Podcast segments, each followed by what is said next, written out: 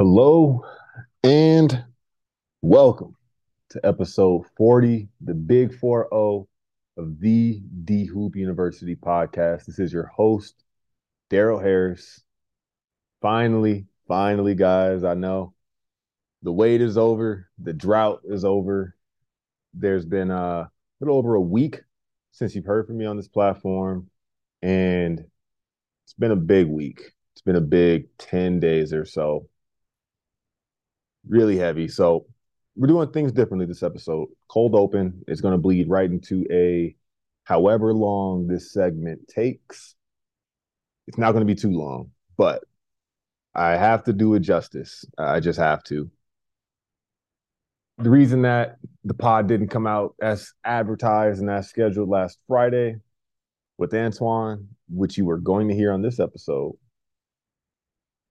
it's for a multitude of reasons. The biggest one, without a shadow of a doubt, was that the day before that, WWE superstar Bray Wyatt, whose real name is Wyndham Rotunda, suddenly passed away at the age of 36. And it was one of the more monumental, there's no underselling this one. It, it was a big, big deal in the wrestling community big, big deal in every company. It, this, this was felt across the board. And I, for one, was genuinely impacted by the loss of Bray Wyatt. It was so sudden. And Bray was one of my favorites, hands down, one of my favorites of the current generation of wrestling. And I knew that I wanted to pay tribute to him in a way that satisfied me because I felt like his impact and what he did was instrumental in me falling back in love with wrestling. And who he was as a character was so complex, so deep, so out there that I wanted to kind of wrap up this guy's career and his legacy on the podcast in a way that was deserving. It, it wasn't a passing reference. And it may sound dramatic, but no, man, I kid you not. I was bummed, dude. Really, really bummed. It's a week ago now that we got the news.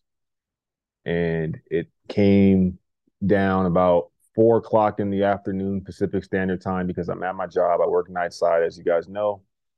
And I sit right next to my good friend Justin Walker, and this is now a memory that both of us will likely never forget. But Justin Walker, who you've heard on this podcast, you'll soon hear me on his podcast. But we did a review of SummerSlam a couple weeks back, and he sits next to me. I told I told you guys we talk wrestling for the first hour and a half of our day until either one of us until he leaves or as long as he sits next to me, we're we're going back and forth about wrestling on a daily basis. I kid you not. Oh man, I didn't want to believe this. He looked up and said, I was already standing. And he said, Somebody's joking. Are you guys trolling me? Is somebody trolling? Bray Wyatt died. And I heard him, heard him loud and clear. I see the monitor that you know he's sitting in front of. He's on he's on X, and I'm like, stop it, stop it, stop it, stop it, stop it, stop it. You didn't just say that. I know I don't see a tweet from Triple H on your screen that is saying that I look over at his screen, I read the tweet, family members of the Rotunda family informed Triple he was the first person to share the news that Bray Wyatt suddenly passed away at the age of 36. I had to walk outside. Not because I started crying or anything like that, but that wasn't a continue business as normal. And remind you, we work in a newsroom. We get bombs dropped on us every night it'll be an hour before my show. Hey, there's a deadly there's a deadly crash. Middle of the afternoon, hey, there's a school shooting somewhere. At a moment's notice, we get dropped tonight. We had a kick ass show tonight on my 11 o'clock newscast. Shout out to everybody, the production team, anchors, reporters, my EP, Ryan. We had a great show tonight. It was a hard one, though. We had video of a guy who was mowed down on a bicycle by a car that was stolen. And so I, I deal with gravity at my job left and right. But this one was like personal. This one was like I heard that a relative or a family member, something that was literally, you know, uh, uh would ruin your day. And it did, man. It did. The, the, the recording with Antwan was already set up. We were going to do it later that night. We still did. It was on my notes to mention Bray while we were talking, and in our conversation, it just didn't feel. We had a good natural vibe, and I didn't want to. I didn't want to bring it into the conversation because I was processing it, man. It, it took me. I knew that I wouldn't have some semblance of this being a reality until I saw the SmackDown tribute last Friday night. And I couldn't wait to, you know, get home Friday, sit in front of my TV, throw this thing on, hear the 10 bell salute, see the whole roster on the stage. Everybody's teary eyed, everybody's emotional. And you know what? Let's get into Bray now. Let's get into Bray, man, because that that took us back in time to when the news dropped. And like I said, I I was gutted. And I can only imagine because Justin, he actually wrote up the web article for our station about his passing and I shared it. And I was like, dude, I can't believe this, man. I really, really can't. Funny story that we'll start this off with. I went to my SoundCloud because I remembered that Bray Wyatt's original theme music, I favored it in my SoundCloud profile. And if you go back to the very bottom of my likes on SoundCloud, shout out to SoundCloud, tells a great story of what your interests were over time. My SoundCloud began when I picked up a playlist from one of my volleyball teammates. Shout out to Constant. That's my guy. And the first like that wasn't outside of the playlist that I started from that was Bray Wyatt's original theme song.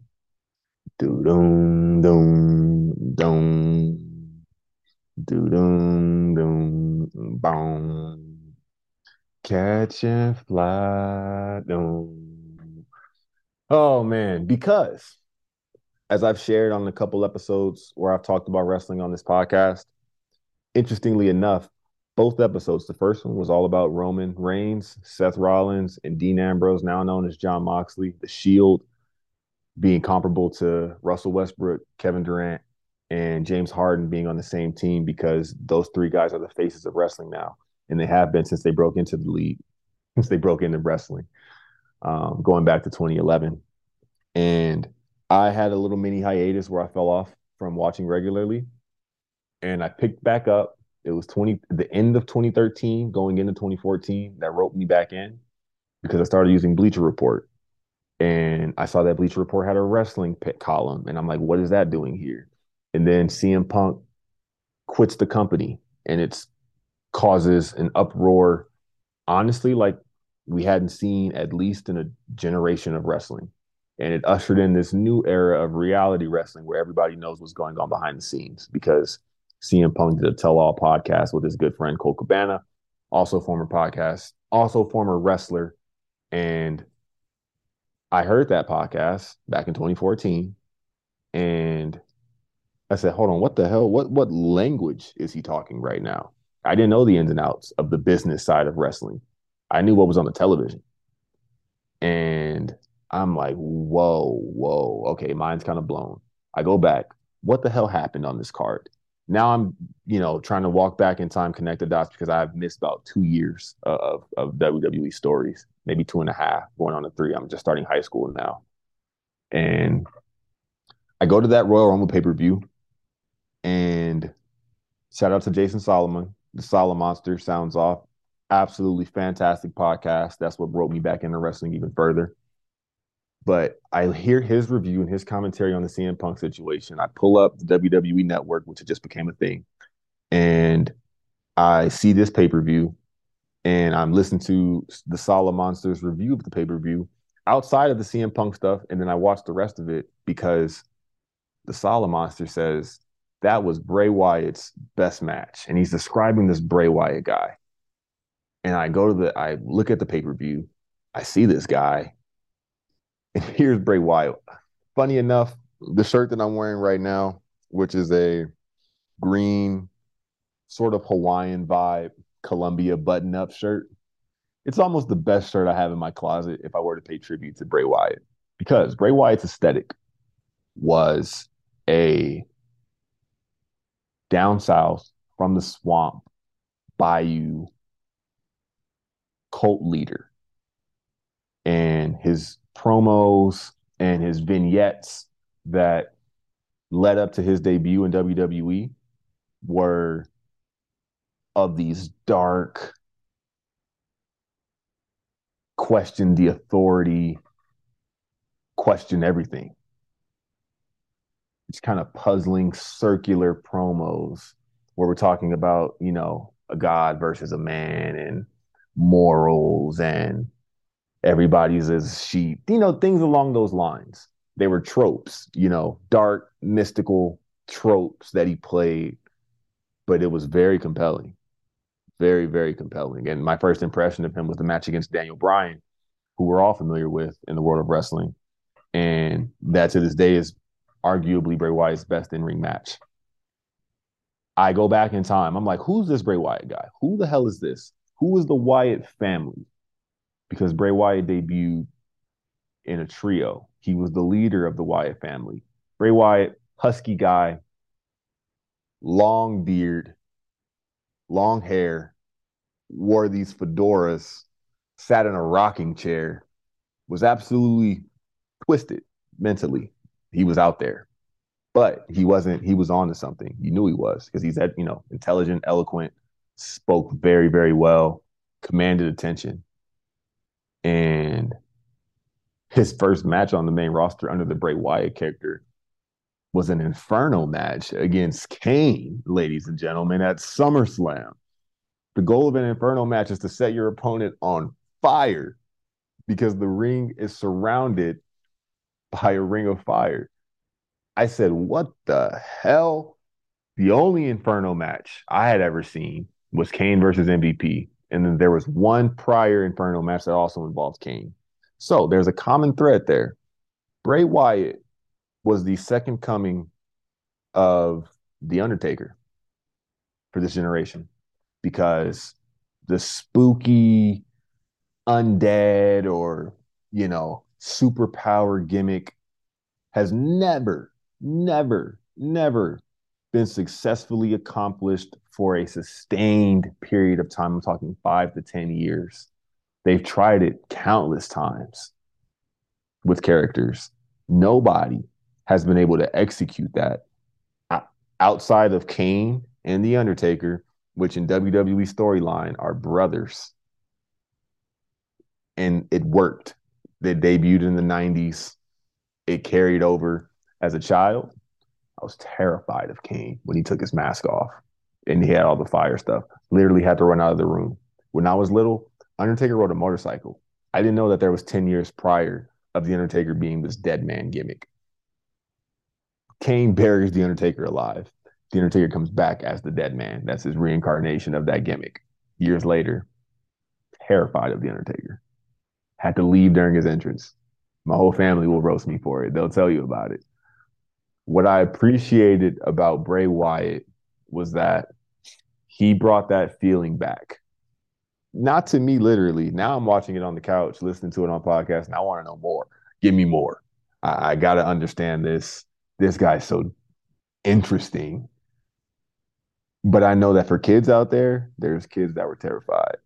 There's kids that were had the feeling that I felt, or they thought that this guy was cool as hell because when I was a kid as well, I also loved Randy Orton, who was a bad guy. So I knew that Bray connected. He certainly connected with the audience connected with the youth, connected with his peers, because Bray is a second generation wrestler. Bray Wyatt's brother is a wrestler, one of the first NXT champions. His dad, most notably known as IRS, and he's he has an, a, a long lineage of wrestling in his blood.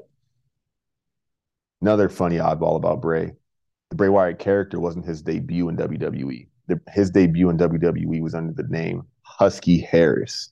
My last name is Harris. I was watching when Nexus debuted, and he was a part of Nexus, which was this revolution of young guys who turned and flipped the WWE on its head, essentially. And they had a great run for a couple of months, and it fizzled out. Bray Wyatt was sort of a secondary guy in Nexus. And then once it fizzled out, his whole solo run as Husky Harris was limited. Didn't work. Got him off TV, spent time, let him rehab and build his Bray Wyatt character. Now he debuts his Bray Wyatt character, the Wyatt family, along with Eric Rowan and Luke Harper. Remember that. Bray Wyatt was so special. Oh, man, the list of his WrestleMania opponents, it goes John Cena. The following year, The Undertaker the following year an in-ring promo with The Rock. It only goes up from there, folks. There, there, there's no better indication of trust and placement and value to a company than who it is they put you with when the stakes are the highest. And Bray Wyatt never won the Intercontinental Championship. He never won the United States Championship. He wasn't a mid card guy he was a guy that was so creative and so compelling and so invested in wrestling that he was an attraction regardless of if he had a title or not. It didn't matter. And guess what? The first singles title he held was the WWE Championship. Elimination Chamber, I believe 2019. I told you I've been a Bray Wyatt fan at this time now and it was an elimination chamber match, which is a, a, a, real endurance match. It's a it's a stipulation. It's this whole cage on top of the ring. There's six competitors, and the defending champion in that match was John Cena. Guys are released in intervals. Last man standing wins, elimination style. John Cena was the first or second elimination, which was a shocker. What that meant was, uh oh, we're crowning a new champion tonight. This is the pay per view before WrestleMania. Oh, that's the WrestleMania that followed The Rock. He entered as WWE champion and defended it against Randy Orton, pillar of the company for decades. That's how special Bray Wyatt was. And Bray Wyatt man, I, have showed so many people and just been like, hey, dude, you need to check this out. This guy's on this spooky vibe, but it's great. And it went up a level for me when Bray Wyatt's feud with Randy Orton ended with essentially his uh the Wyatt family habitat being burned down and Bray being burned down inside of it. And he underwent this reincarnation. He was off TV for a while. And Bray behind the scenes was so detail oriented about wrestling that translating the genre of horror to the television screen to do that he would call upon hollywood directors he would call upon designers and and writers about how can i really really really develop something that's never been done before I, i'm pulling from the world of cinema and film to translate that to WWE. So he goes away for a while and he comes back. This is what sent Bray Wyatt to the moon. This was unlike anything I've ever seen in wrestling. Spooky or not, you know, good guy, bad guy or not, ambiguous. This reincarnation of Bray Wyatt was unlike anything we ever seen. He pops up on TV and he's wearing this red sweater he's this friendly ass guy talking about hi hello yowie wowie. Like, oh, hi, friends. Everybody, join me. This is the Firefly Funhouse. Because when Bray Wyatt came out, he carries a lantern and all the lights go out and all the fans turn their flashlights on on their phones. And those are his fireflies. That's how he acknowledges his fan base, his supporters. So the Firefly Funhouse. Oh my goodness, dude. It's just so, you know, if you know, you know. But it came with this little kid friendly melody, something that I would literally put on television for Sebastian. It, it, was a segment every week on Monday Night Raw. We're really glad that you're our friend, and this is a friendship that'll never ever end. Do do do do. It's this friendly ass jingle, and then Bray Wyatt pops up.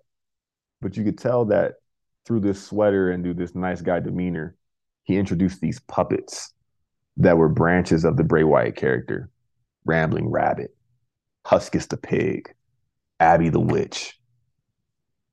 Ah, there's one more, and I'm just going off the top right now.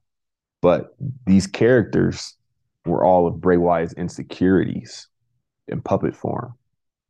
And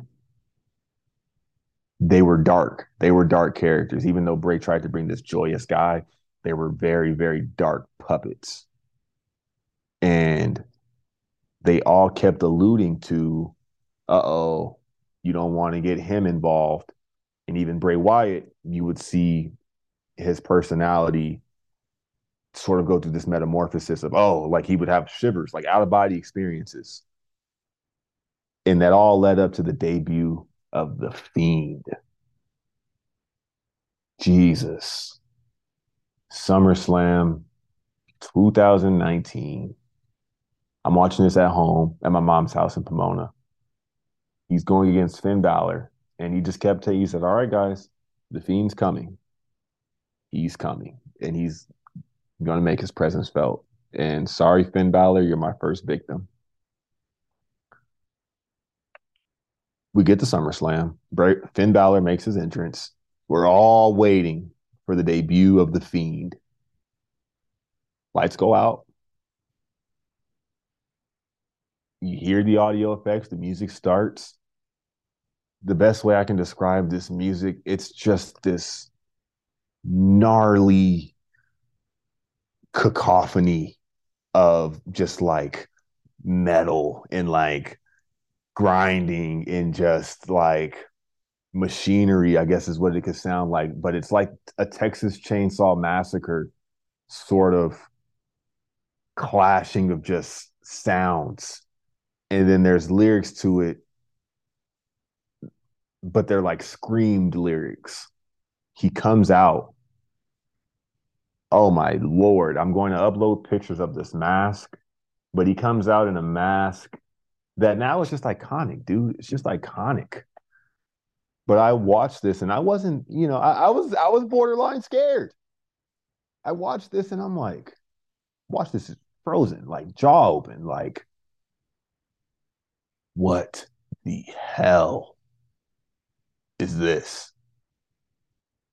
He has the mask on. Bray Wyatt has dreadlocks, by the way. I didn't clarify. He had the long hair. The long hair turned into dreadlocks. White man, husky build, full sleeve tattoos, butcher apron. He moves like a freaking linebacker and he has dreads he comes out with this new fiend mask. It's incredible. It's incredible. Uh, uh, just a finely detailed mask that has these teeth built into it and this white paint and just very, very scary stuff. Bravo. Like, round of applause. The lantern that he's carrying Told you he carries a lantern, pitch black. The only lights on him and this lantern. The lantern is a molding of Bray Wyatt's face, of his old self's face, where the mouth is like stretched open to show the light. And then when he sits it on the ring as he's making his very first entrance, the camera zooms in on it. Dude, it gives you chills. Absolute chills. And then he goes on. The lights don't even come on for this match. There's this dark red glow around the ring. He assassinates Finn Balor. There's a neck snap spot move that he does. There's just resilient to pain. Nothing affects him. Uses the mandible claw, which is essentially just gouging you with a hand down the throat to suffocation. Goodbye, Finn Balor. Fiend makes his way out. Stunning, stunning, stunning debut.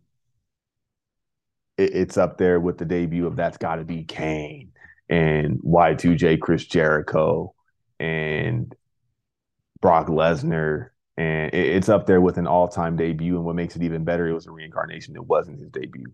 Bray Wyatt was so damn good that he was able to go into the lab and build upon a better version of himself. The Fiend is so undeniable. He becomes Universal Champion within a month or two. Takes it from Seth Rollins, holding it now the top belt in the company again, two time world champion. The Fiend goes on to continue a story with Bray Wyatt. He wrote with me with Randy Orton. He ropes in other characters, Alexa Bliss. Within all of this, the Wyatt family has disbanded because the feud with Randy Orton, he welcomed Randy Orton into the Wyatt family along with Luke Harper and Eric Rowan. And Randy Orton is a viper. He's a snake. He eventually turned.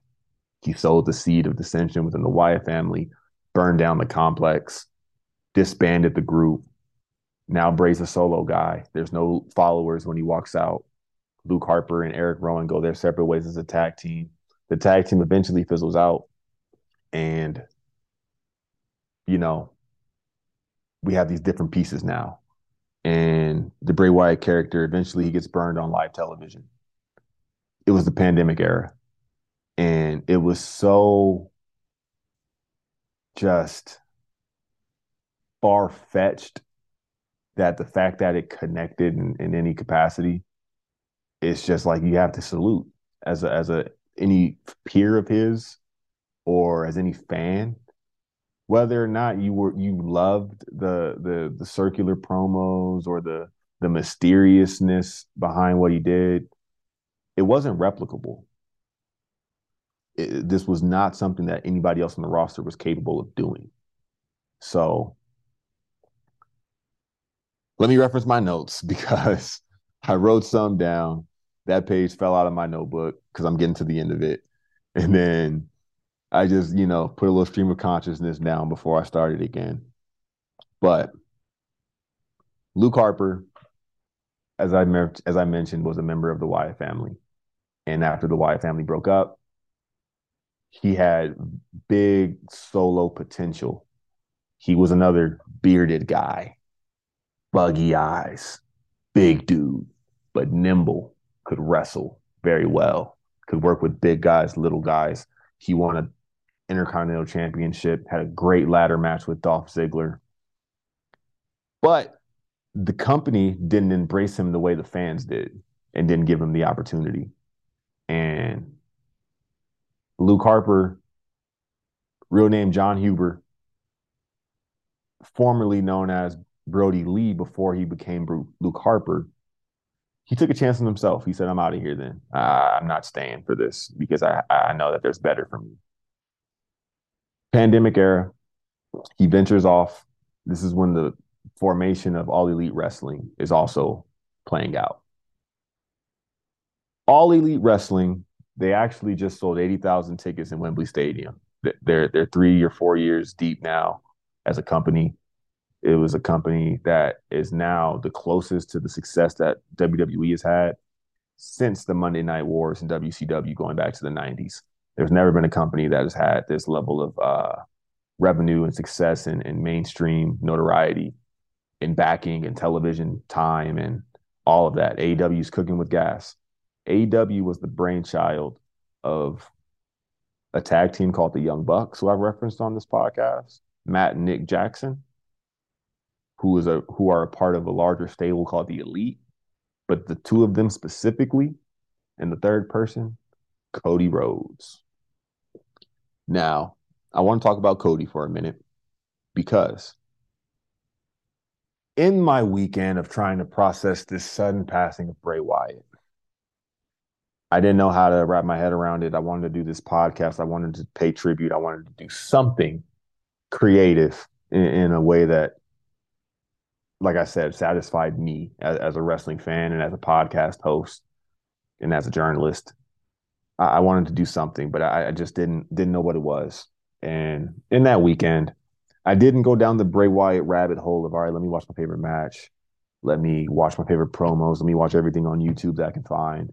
I didn't want to do that just sort of naturally.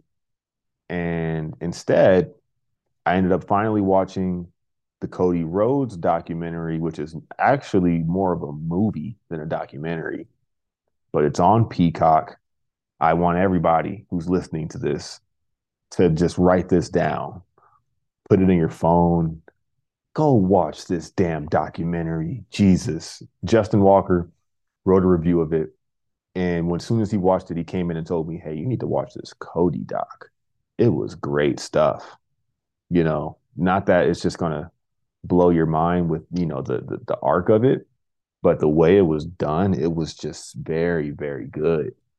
And about a month or so at least has went past. And I was like, I'm gonna get around to it. I know I will. I will. I start this documentary on a on a Saturday or Sunday night, and I started a little late, and I'm like, oh, this is an hour fifty eight minutes. This is this is two hours. it's a little late for me to start this. I don't know if I'm to be able to finish it, but I did because, like I said, it was so good. So, pivoting to Cody Rhodes, the doc the the, the documentary is on Peacock. It's called The American Nightmare: Becoming Cody Rhodes. Cody is another second generation wrestler. His dad is the American Dream, Dusty Rhodes. All time first ballot Hall of Famer, first name basis kind of guy, monumental figure in wrestling in the 70s and 80s. Held every, reached every level of success in the industry except being the WWE champion. He was a world champion, but the WWE champion in that lineage of the belt that Roman Reigns holds today, shout out to the tribal chief, goes 50, 60 years back in time.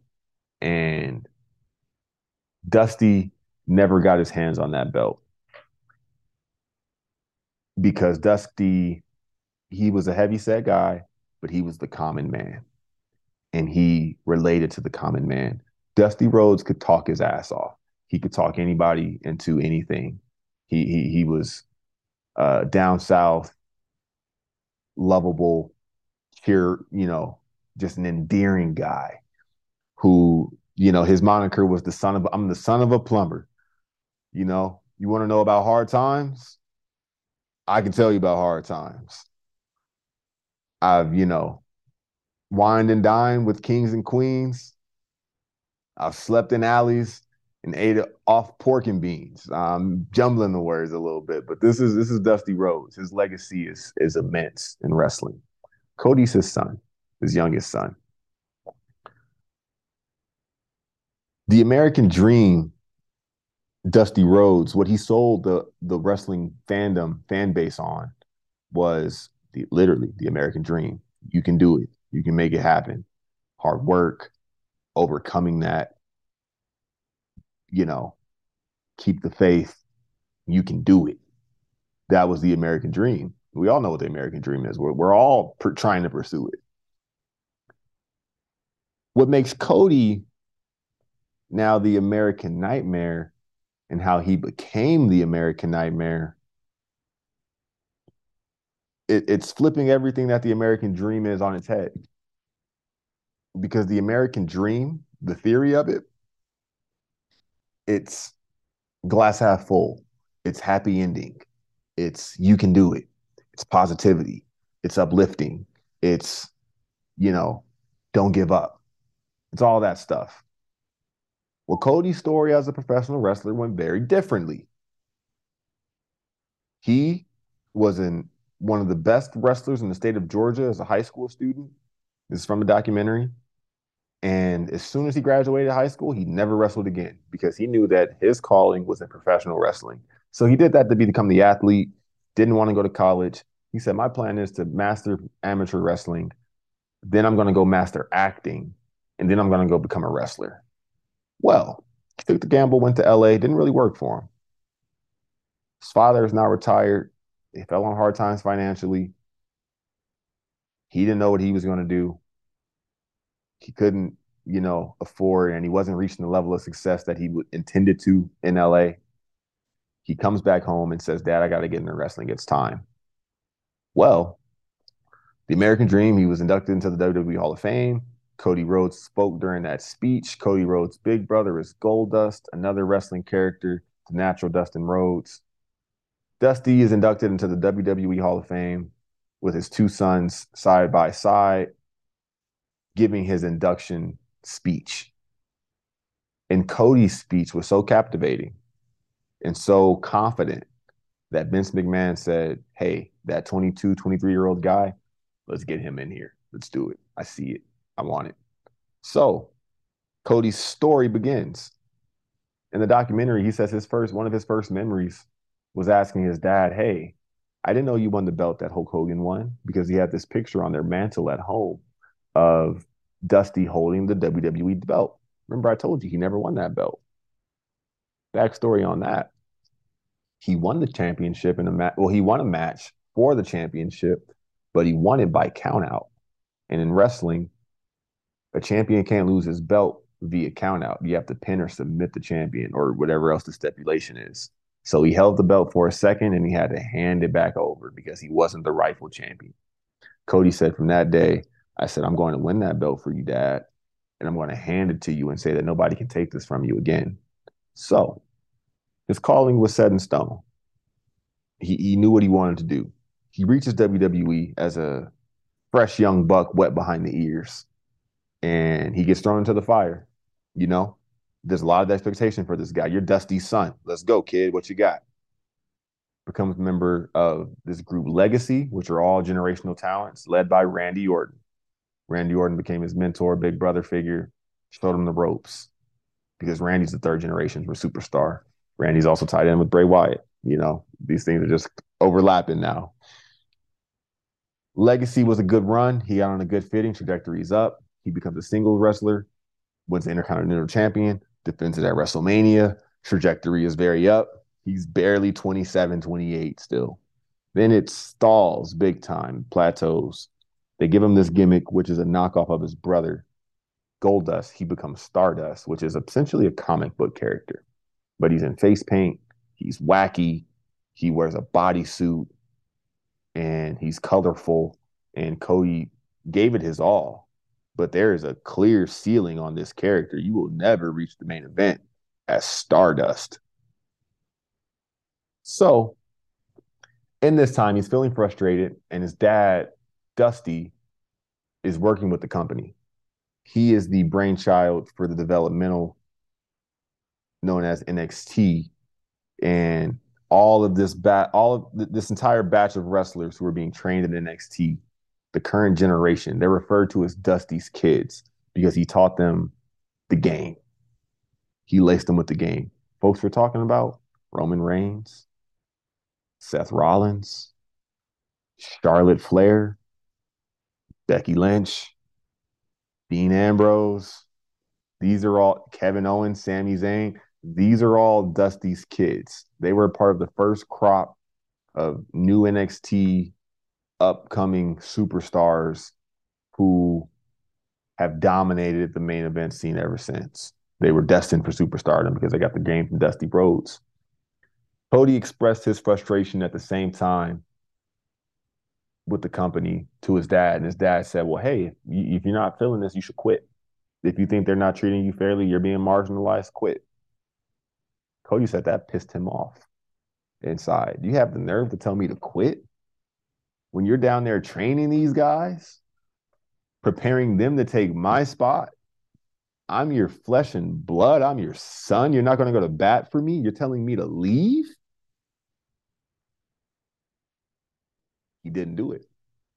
He didn't take his dad's advice because, you know, That's that, that that's that's what kids do. You know, a lot of times, you know, your parents tell you to do one thing, and it's like, all right, I, you're probably right. Just because he told me that, and I didn't really like the way that wasn't what I wanted to hear. I'm not doing that. Ah, fast forward a couple times, and uh, a couple, you know, however long, and the American Dream, Dusty Rhodes passes away. It, it wasn't per se sudden, but it escalated quickly and the documentary does a fantastic job uh, of documenting what Dusty's final days were kind of like and and how traumatic that was for Cody. It, it, was very traumatic. He was still doing the Stardust gimmick. His father passes on. He said this would have been a great time to come back and say, "Hey, I want to be Cody Rhodes again. I don't want to be Stardust. I want to be Cody Rhodes. I want to be my. I want to carry on the legacy." But he didn't do that because grief is grief is something, man. We've all faced it. We've all dealt with it. it. When you're in the midst of it, you don't know how you're pulling yourself out of it. You're just clinging to something and you're taking, you know, bits and pieces along the way. And it's a process. It's a multifaceted process. So after his dad passed, Cody didn't necessarily leave. He didn't do anything like that. He embraced playing Stardust because he said, now this was my mask. This was my cover up. This is how I shrouded myself eh, from the, the spotlight because I'm unsure of myself right now. There's just a lot going on. Until he knew he had reached the point where he said, All right, you know what? I got to go. I got to leave. My dad was right. I got to quit. They don't see it in me right now. I'm to prove their asses wrong the American Nightmare was born in that moment because at that point, Cody Rhodes left WWE, which is a door you never want to close as a professional wrestler. But he said, screw it. Screw it. You don't value me. I'm leaving. He went on a journey that honestly no wrestler's ever done before. Until that time, with that level of success, who kind of called their shot. He said, I'm going to become the biggest wrestler in the world because I'm going to be everywhere. I'm going to bring Cody Rhodes to your local YMCA, uh, hyperbole a bit. But I'm going to bring Cody Rhodes to the UK. I'm going to bring Cody Rhodes to Japan. I'm going to bring Cody Rhodes all across the map in the US, stadium, convention center, you name it, gym, you name it in the documentary, you're seeing the guy who defended the Intercontinental Champion at WrestleMania compete in a ballroom of like less than hundred people, having the time of his life. Long story short, this this this long shot works, and he forms the company with the Young Bucks that is now All Elite Wrestling, and a handful of other guys. Shout out to Kenny Omega and you know the young and Adam Page and Tony Khan, who is the owner of the Jacksonville Jaguars, who is funding this all. He's a billionaire.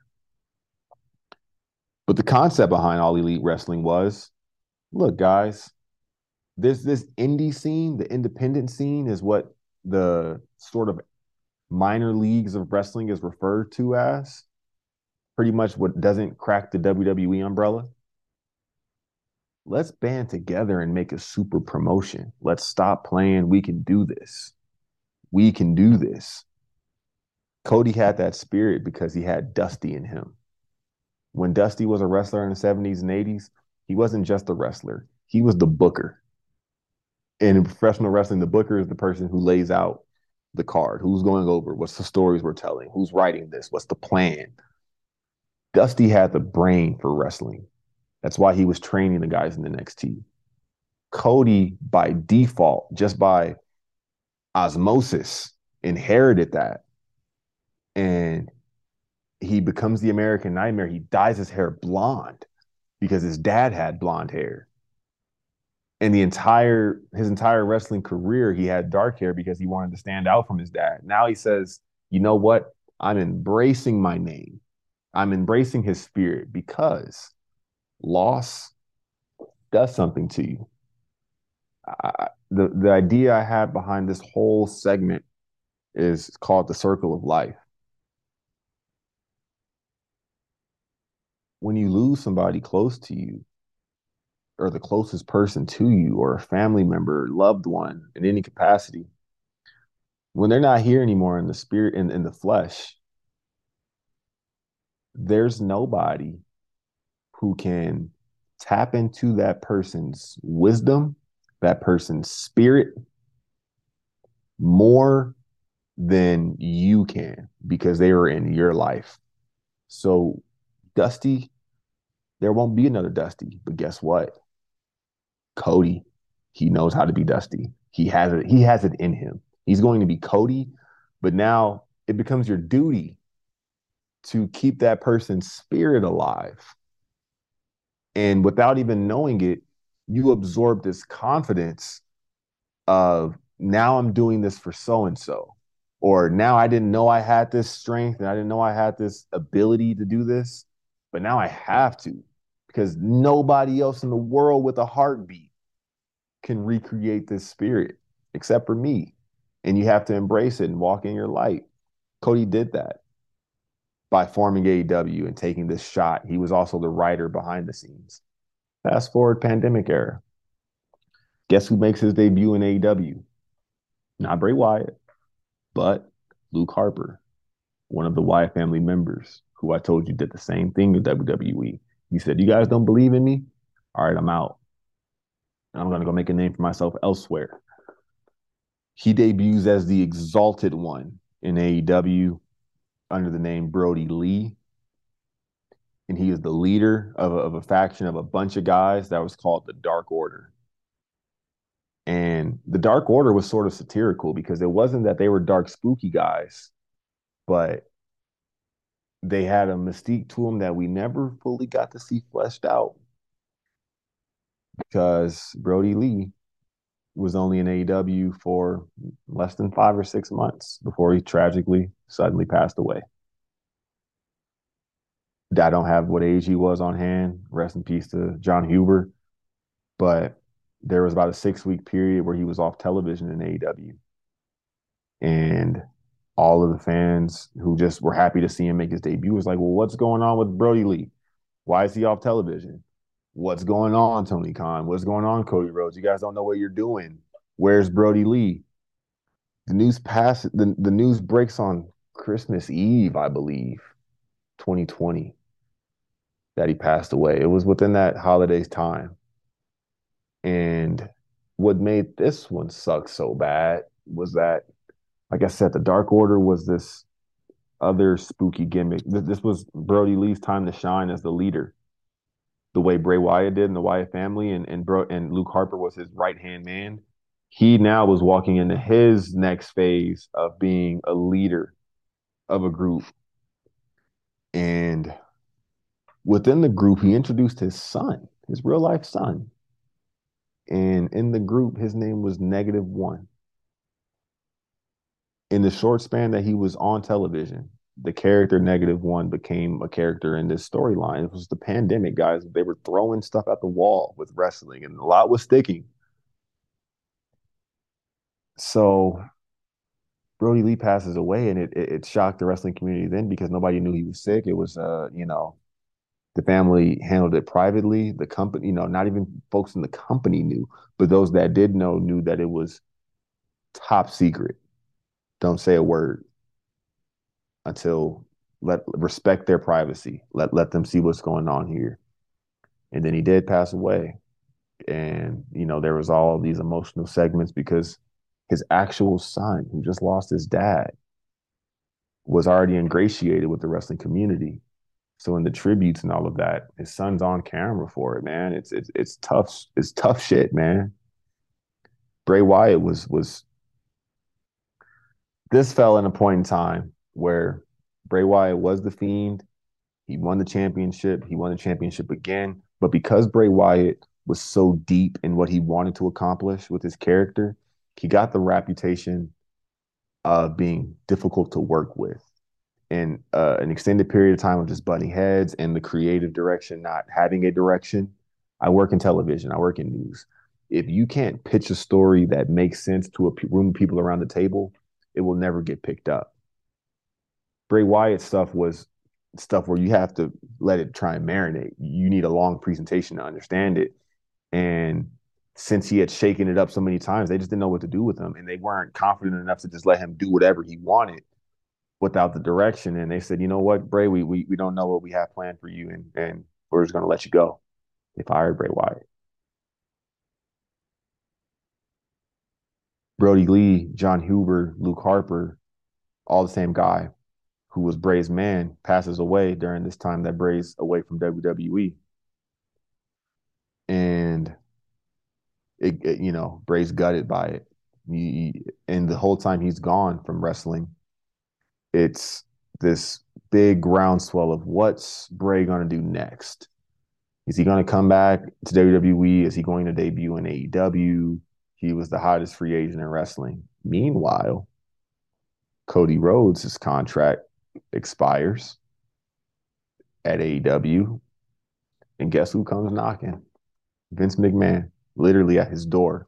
And he says, Cody, I need you. I need you back.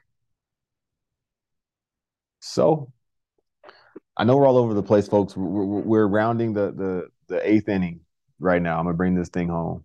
Um, Cody returns to WWE in a spot where he was Mr. McMahon's handpicked surprise opponent. No indication of who this is going to be that will face Seth Rollins in a match at WrestleMania. We're all waiting to see who's it going to be on the WrestleMania card, but we all know it's Cody. Cody's music hits. Biggest reaction he's ever gotten in his life. AT&T Stadium, 80 something thousand people lose their mind. Cody's back. Let's go. Not only is he back, he's Cody Rhodes. He's the American Nightmare. This ain't no Stardust. We got Cody back. And now let's let's do it. Fast forward about 5 or 6 months and we start seeing these white it was known as the white rabbit little seeds being planted on television on Monday Night Raw. One week we would see a guy holding a sign with a QR code. You scan the QR code, it takes you to this mysterious website that just has like an 8 bit character. And you're like, what the hell? You see another sign. There's all these intentional, behind, under the radar glimpses on on programming where literally folks are watching like, okay, when's the next QR code going to pop up? When's the next this? What is this? What is the White Rabbit? Is this Bray Wyatt? Is he coming back? This better be Bray Wyatt. Literally, this was the energy. It all culminates to Extreme Rules of last year, which was in the fall. And Bray Wyatt makes his return to the company after being away for about a year and change after he was let go. And oh my goodness, it, it, was it was it was cinema. It was beautiful. I'm not going to go down the deep dive like I did before. He makes his return. New music, you know what I'm saying? That's the way the pay per view ends, and then he comes out on SmackDown the next week, and he's not a character. He's himself. But the lights are off. He talks in the middle of the ring. He lets everybody know that hey, your your acclaim and, and you're clamoring for what my next move was. You guys checking in on me while I was away and going through dark times, i.e., handling the loss of, Bre- of Luke Harper, Brodie Lee, Jon Huber. He said, You guys being there for me quite literally saved my life. He's crying, cutting this promo. Because Bray's always been a, a, a shrouded figure. He's always had a lot going on, you know. He does this promo where he says, you know, thank you guys, thank you. This is for once in my life that you know, this isn't a per, this isn't a character, this is me. I'm just talking. The end of that promo, he, that that split personality starts coming out again, and he develops this new character. What was his final run in the company? Sucks to say, he had one match with LA Knight, a guy who will, will run with this torch now, and he paid fantastic tribute to him on Friday Night SmackDown last week. But he has this match with Bray with with LA Knight. His story is still open ended, but he leaves for for medical reasons. and we're that, that's also unfortunately not new with Bray. Bray's dealt with injury, he's dealt with medical. Comp- We know just question marks about his health, but we know that Bray's on the shelf, so to speak. Meanwhile, Cody Rhodes came back, defeated Seth Rollins at WrestleMania in 2022. They go on to have an epic trilogy. This is in the American Nightmare documentary. The trilogy rubber match was a Hell in a Cell between Seth Rollins and Cody Rhodes in the main event of the Hell in a Cell pay per view.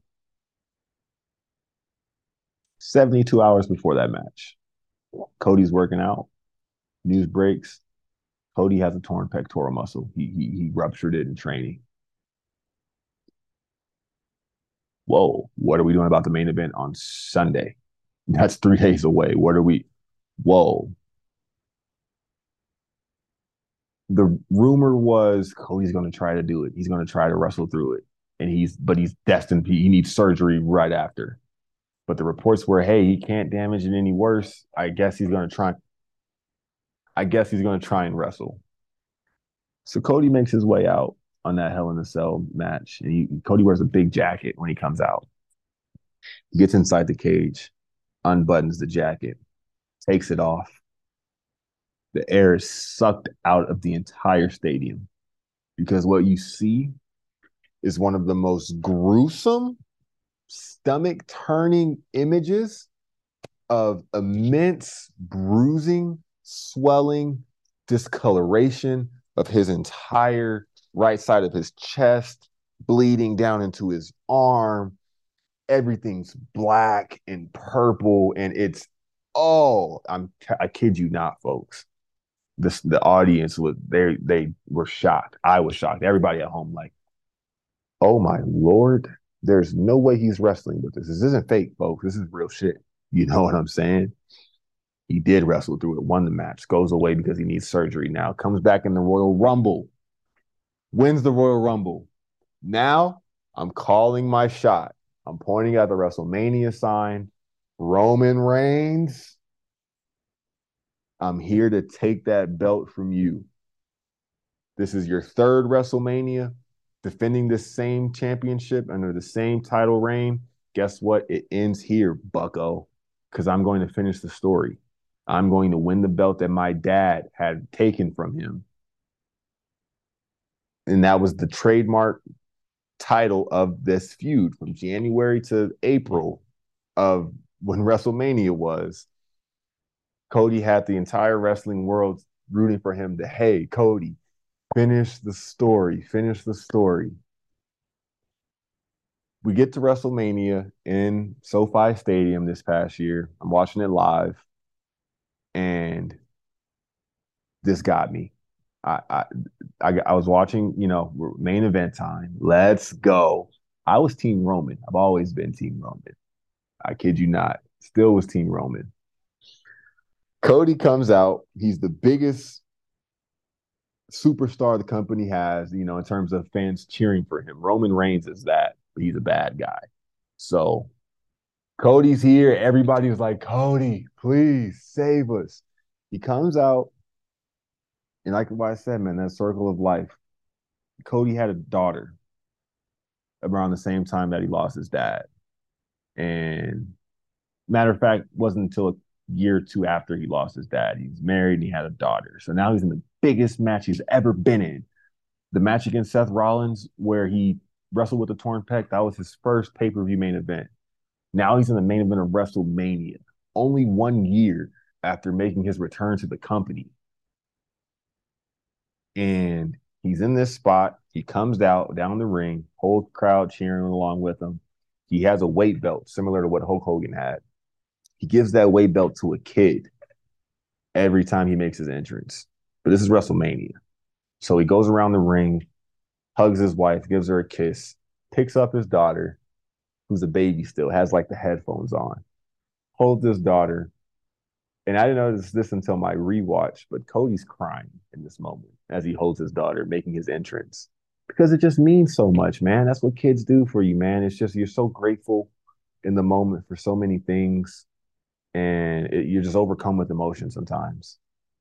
So I'm looking at that and it gives me the tingles, you know what I'm saying, on the inside. Cause hey, I, I respect, man. I love that. I'm watching this with my son, literally, who's a little guy too, about the same size as his daughter on tape on television. But what broke me, man, after that, Cody takes off his weight belt, hands it to a kid right next to his family. Not just any kid, he hands it to negative one. who have you been following with me, was the son of Brodie Lee, Jon Huber, who Cody was instrumental in bringing into AEW, the company that he helped create and had this platform for Brodie to do something different.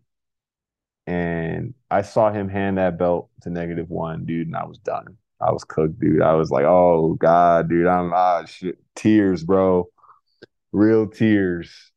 And now I'm like, screw it, dog. Cody, finish the story, dog. I need you. Hey, hey, let's get this dub, man. You got me, bro. You honestly got me. And that's what it is, man. Uh, I'm I'm wrapping this up now, bottom of the ninth. This was my moonshot, wanting to pay tribute to Bray Wyatt because in that weekend, I sat with the pain of losing somebody who I didn't realize I had been a fan of for over a decade. In wrestling, the wrestling community is like a family. It's one of your only, you know, it's a comfort. When I lost in the championship game my senior year in high school basketball, it was a morning game. I was done. Rest of the day, dude, depressed, crushed. What I you know what I went to home and did? Mom left me alone. I watched wrestling DVDs that I didn't even know we had. And, you know, popped in greatest stars of the '90s, and that was my comfort zone. That was how I, you know, sat with my displeasure for the rest of that day and and got through it. And in this weekend where I'm trying to process the loss of, you know, Bray Wyatt's death, and it, it just kind of led me down this wormhole where I'm watching this Cody Rhodes documentary, and it's so inspiring and I, I'm seeing Cody grapple with the loss of his father at the same time embracing that confidence. And then he has a daughter afterward. And now it's, oh, I'm I'm Superman now. I have to be for this little girl. And he, he has this triumphant arc. And what's funny enough is that he loses to Roman in that match. One's up. Shout out to the tribal chief but that's the American nightmare. You know, it, it, it's not going to go how you expect it's going to go. But when you still persevere through real, real hard times, that that's when you're that's when you're cooking with something. That that's when you're unstoppable. And you know, you find your purpose and your destiny that way. And Bray Wyatt, who's just creative spirit, you know, was so deep and and commendable. I wanted to, you know, tell a far fetched story on this podcast because as I'm watching the Cody doc, this is what came to me. I said, okay, let me try and connect these dots of Cody's loss, Cody's story, what I'm feeling right now. This in this element of AEW being a factor that connects Cody to Brodie Lee and Brodie Lee's death and now Bray Wyatt's death and all of this hurting and negative one and Bray Wyatt's lasting impact on wrestling is going to be immense because those who knew him all loved him and those who were fans of him appreciated him because the spirit of let's do this to the best of our abilities. Let's let let's question what's even possible, and let's start blank. Let let's make something beautiful, and that that's what will live on, you know, and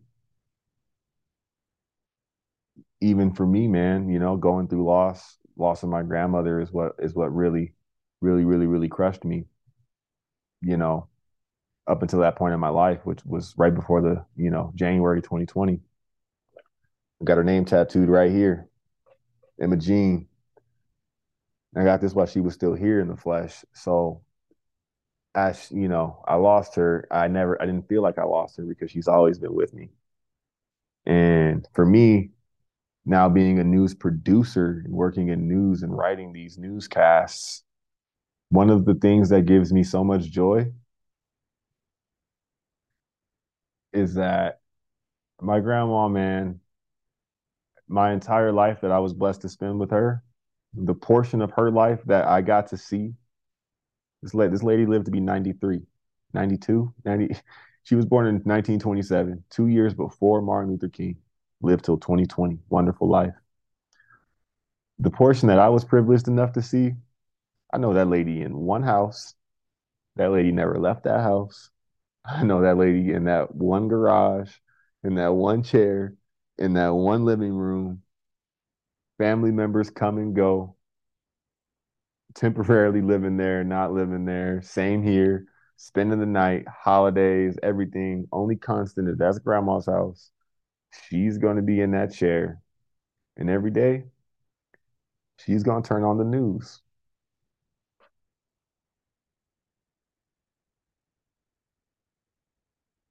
And even when she couldn't see anymore, and she would complain about the television to us. Hey, my television's going out. What's wrong with my picture on the screen? We'd be like, Grandma, ain't nothing, ain't nothing wrong with the picture, Grandma. I promise the TV's all right. You don't need a new television. Even when it got to that point, she'd listen to the news. You know, that's all she did, man. And she, she did a lot more, but that was the everyday staple in her life. She kept up with the news. And what's crazy is, man, a week or two weeks after my grandma passed away, that's when Kobe passed away. And one of the thoughts I had was, man, Granny, I wish I could call and be like, Granny, you see the news right now with Kobe, man? Oh, man. And her response would have been, Yup. What? I said, Kobe Bryant, what? I just pictured what her response was going to be. And that was one of the first moments. That was the first moment, honestly, where I was like, oh, I can't believe she's not here, dude. Because I, I just want to call her right now and say, Granny, did you see that on the news? And I didn't plan to work in news. And, you know, I don't know where the rest of my career is going to take me. But the fact that I'm doing that right now, that that gives me great individual satisfaction because I'm like, this would make this lady's life. This would make her day, day in and day out. She would be, she wouldn't miss a show. She would be like, you know, my baby's, you know, works for the news. You know what I'm saying? And and that's the circle of life, folks.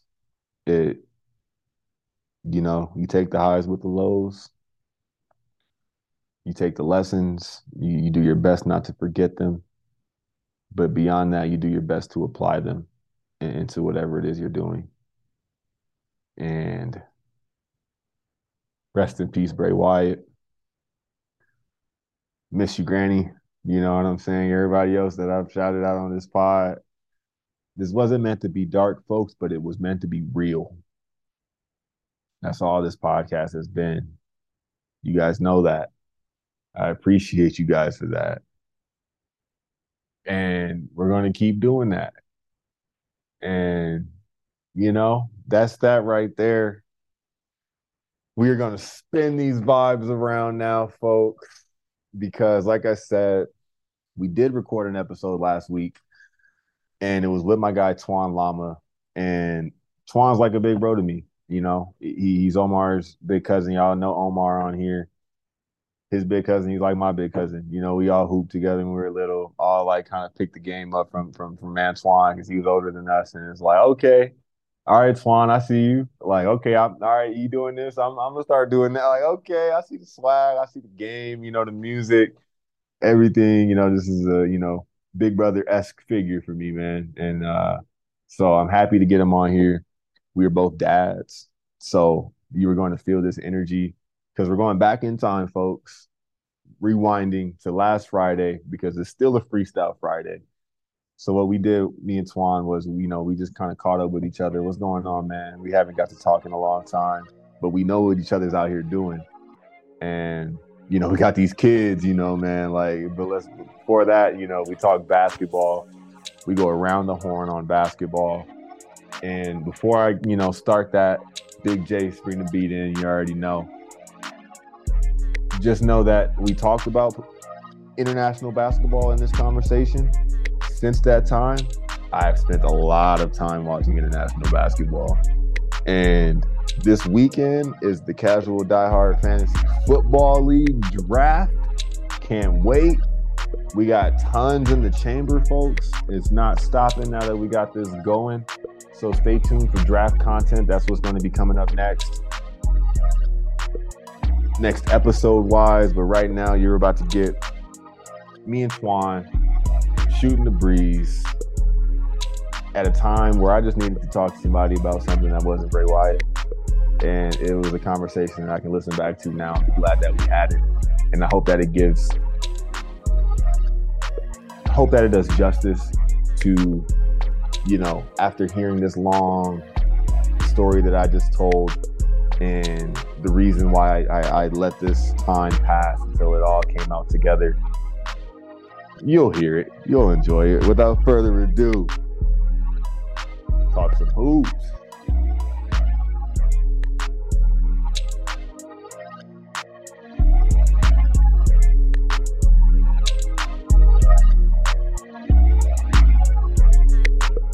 Yeah, you already know, man.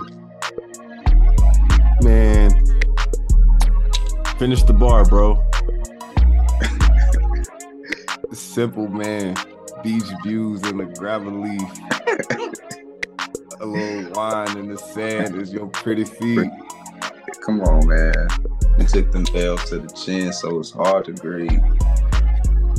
Man, Yo, hey, bro, that's probably no lie. Like, even though it's a skit, my favorite song on the album, for sure. uh,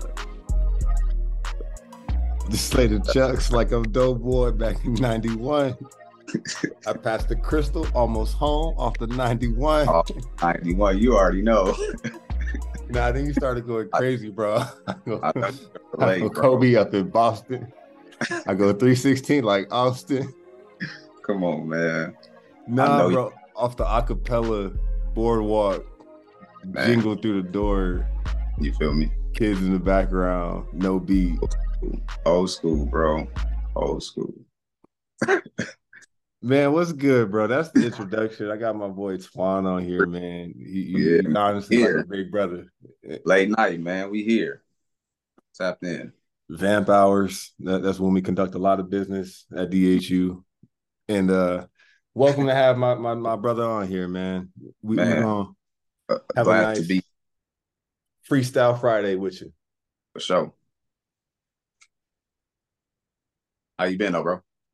Good, man. Definitely good. We're we gonna we're gonna get it rolling with shout outs. Um one shout out uh, goes to Rudy, man. Rudy Davila, you know you are the bro going back to undergrad days, real listener, you know, follower of the show, supporter of the show. Just want to say appreciate you, bro. I already know you listening, so you, you just earned yourself a shout out with that one. I got maybe another one or two, but got any got any for the for, for the fellas, bro? For the fellas, uh, I don't know if I got enough for the fellas, man. I just had a, a real good talk with my wife. I don't even know why I said that, bro. So I'm like, yeah, uh, shout out to her. I appreciate our late night talks. first and foremost. Man. Other than that, though, I'm here, bro. Late night, like you said, vamp hours. Yeah, man. Hey, shout out the code, man. 824.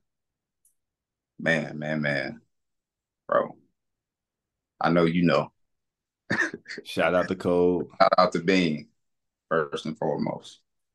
I was And, hot. I, uh, I, I was hot. I didn't get them halos.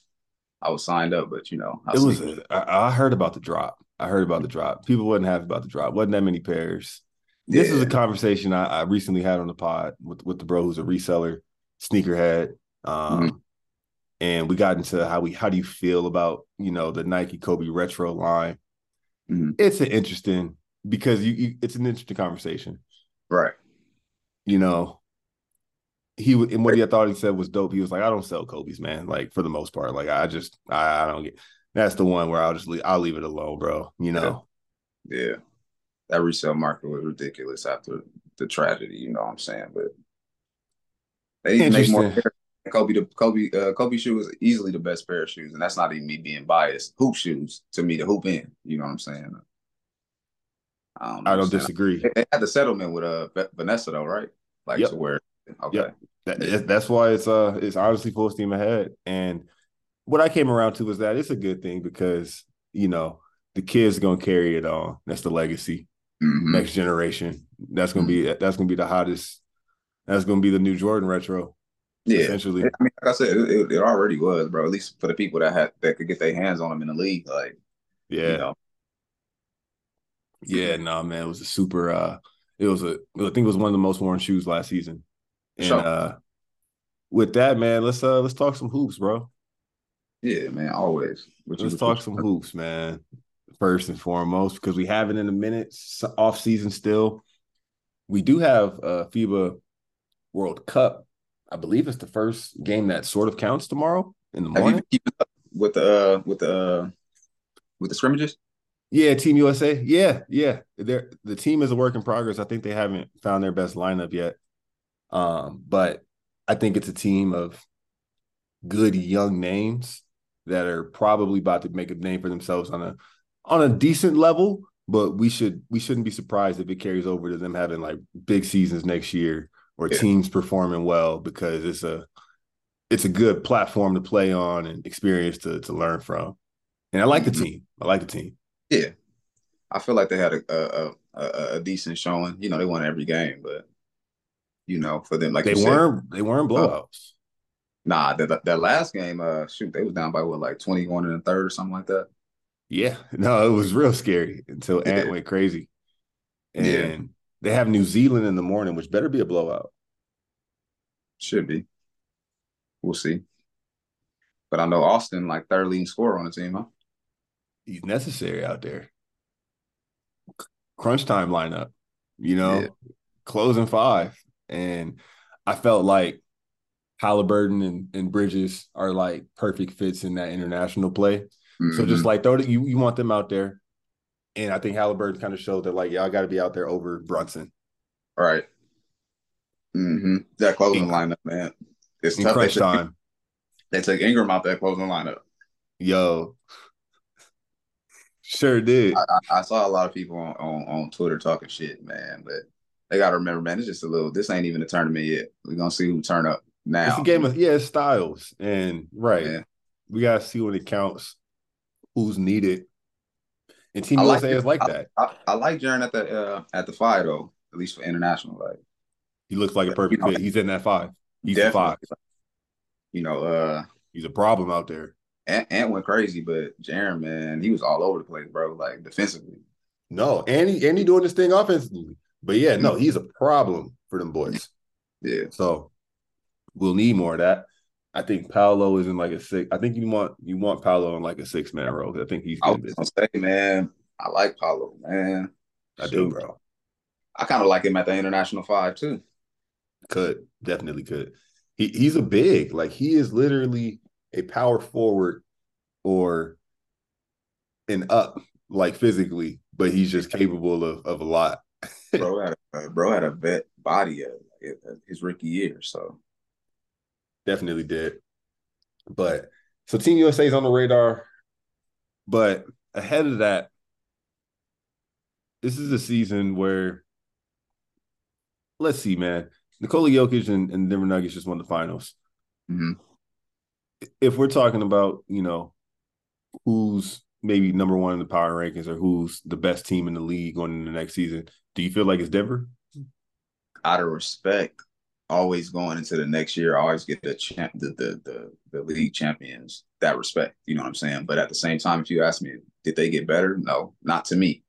You know, that's just on paper. But we'll see. You know, the they, the way they play, they got a system, man. So I don't know. Now they got a championship to kind of prove it, but I don't know if like they have a system where you can kind of like kind of like in, in San Antonio, bro. Like as long as they got a superstar too, you know what I'm saying? You can really plug anybody in their system and it's gonna work. I don't know if Denver is that yet because who did they really get this offseason? They lost, if anything, um, in my opinion. So, you know, yeah. I got a little vendetta against Denver anyway, man.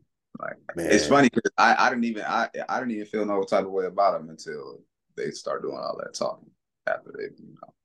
Malone crazy man, and man. it's it's so wild that that series went like that because it was a close ass for nothing, bro. Easily the closest sweep I've ever watched. Like, I mean, since I've been watching basketball, that was, that was all four games was close games. Maybe game two, but maybe one of them, right? But, games. And I don't think that anybody else in the West would have beat them either. Nah. Like say Golden State got there, or say you know somebody else, a Phoenix got there, but regardless, um, I, don't know. Yeah, I agree with you. I think that there's a little room for improvement for Michael Porter for at least like season season like for the full season. You know, you can see him hit like 20 a game or so and, and really yeah. start going crazy. Then it's like, okay, this is a big three. That's pretty dangerous because he was still streaky and, and when they needed him, but sure. with the with the depth, they didn't really need him. They drafted a couple good rookies. I like Strawther going there. Um, mm-hmm. and one more, one more body I'm not thinking of, but they'll probably lean on the vet still. Malone yeah. doesn't, doesn't go too deep, but I wouldn't have them, like you said, off the strength. Somebody gotta, somebody has to take that from you. At least we got to see it. We got to see somebody look dominant first, exactly. Before we can just disrespect them like that because they didn't take a step back for real, not at all. Right. Yeah, I just don't know if they got better.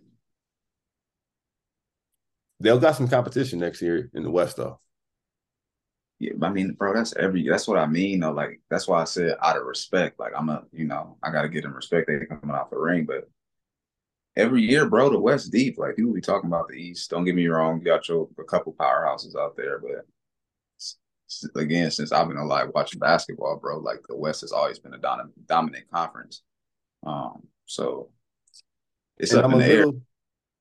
I, I, not even being biased, think we probably have the the best built team as far as like just being deep. You know what I'm saying? Like we got a lot of a lot of wings now. Oh, the Lakers have bodies. They yeah, have man. bodies. The body type that that they've been lacking or like short on just like youth and athleticism. Mixed was mm-hmm. like, why can't we just have like some six eight hoopers? Right. We got like four, five, six. Like now them like on the roster now. Right. Exactly. along with with obviously a deep guard uh, rotation. Are you? Think, go ahead. Are you worried about the Warriors? I feel like I'm a little worried about the Warriors next year. I don't want to believe this Chris Paul thing is going to be a natural fit, but whether it's Steph hitting hole in ones or deadlifts or Clay I don't know. Just even like he's he's got something cooking for us next year. Draymond, you know he ready. Just say go. I'm I think they might be on something a little crazy next year. I don't know. I'm a little worried. The the respect I have for Steph, bro, like I'm gonna say I always kind of be worried about the Warriors. At the same time, bro, like I'm excited about the season, man. A lot of stuff like I really have to see it to believe it. Again, like you put you plug in Chris Paul, like at the end of the day, he a hooper, man. He, he, he know how to win. Everywhere he's win, he's win. Regardless if he has a, had a ring or not, he's improved the team. So I can't sit here and say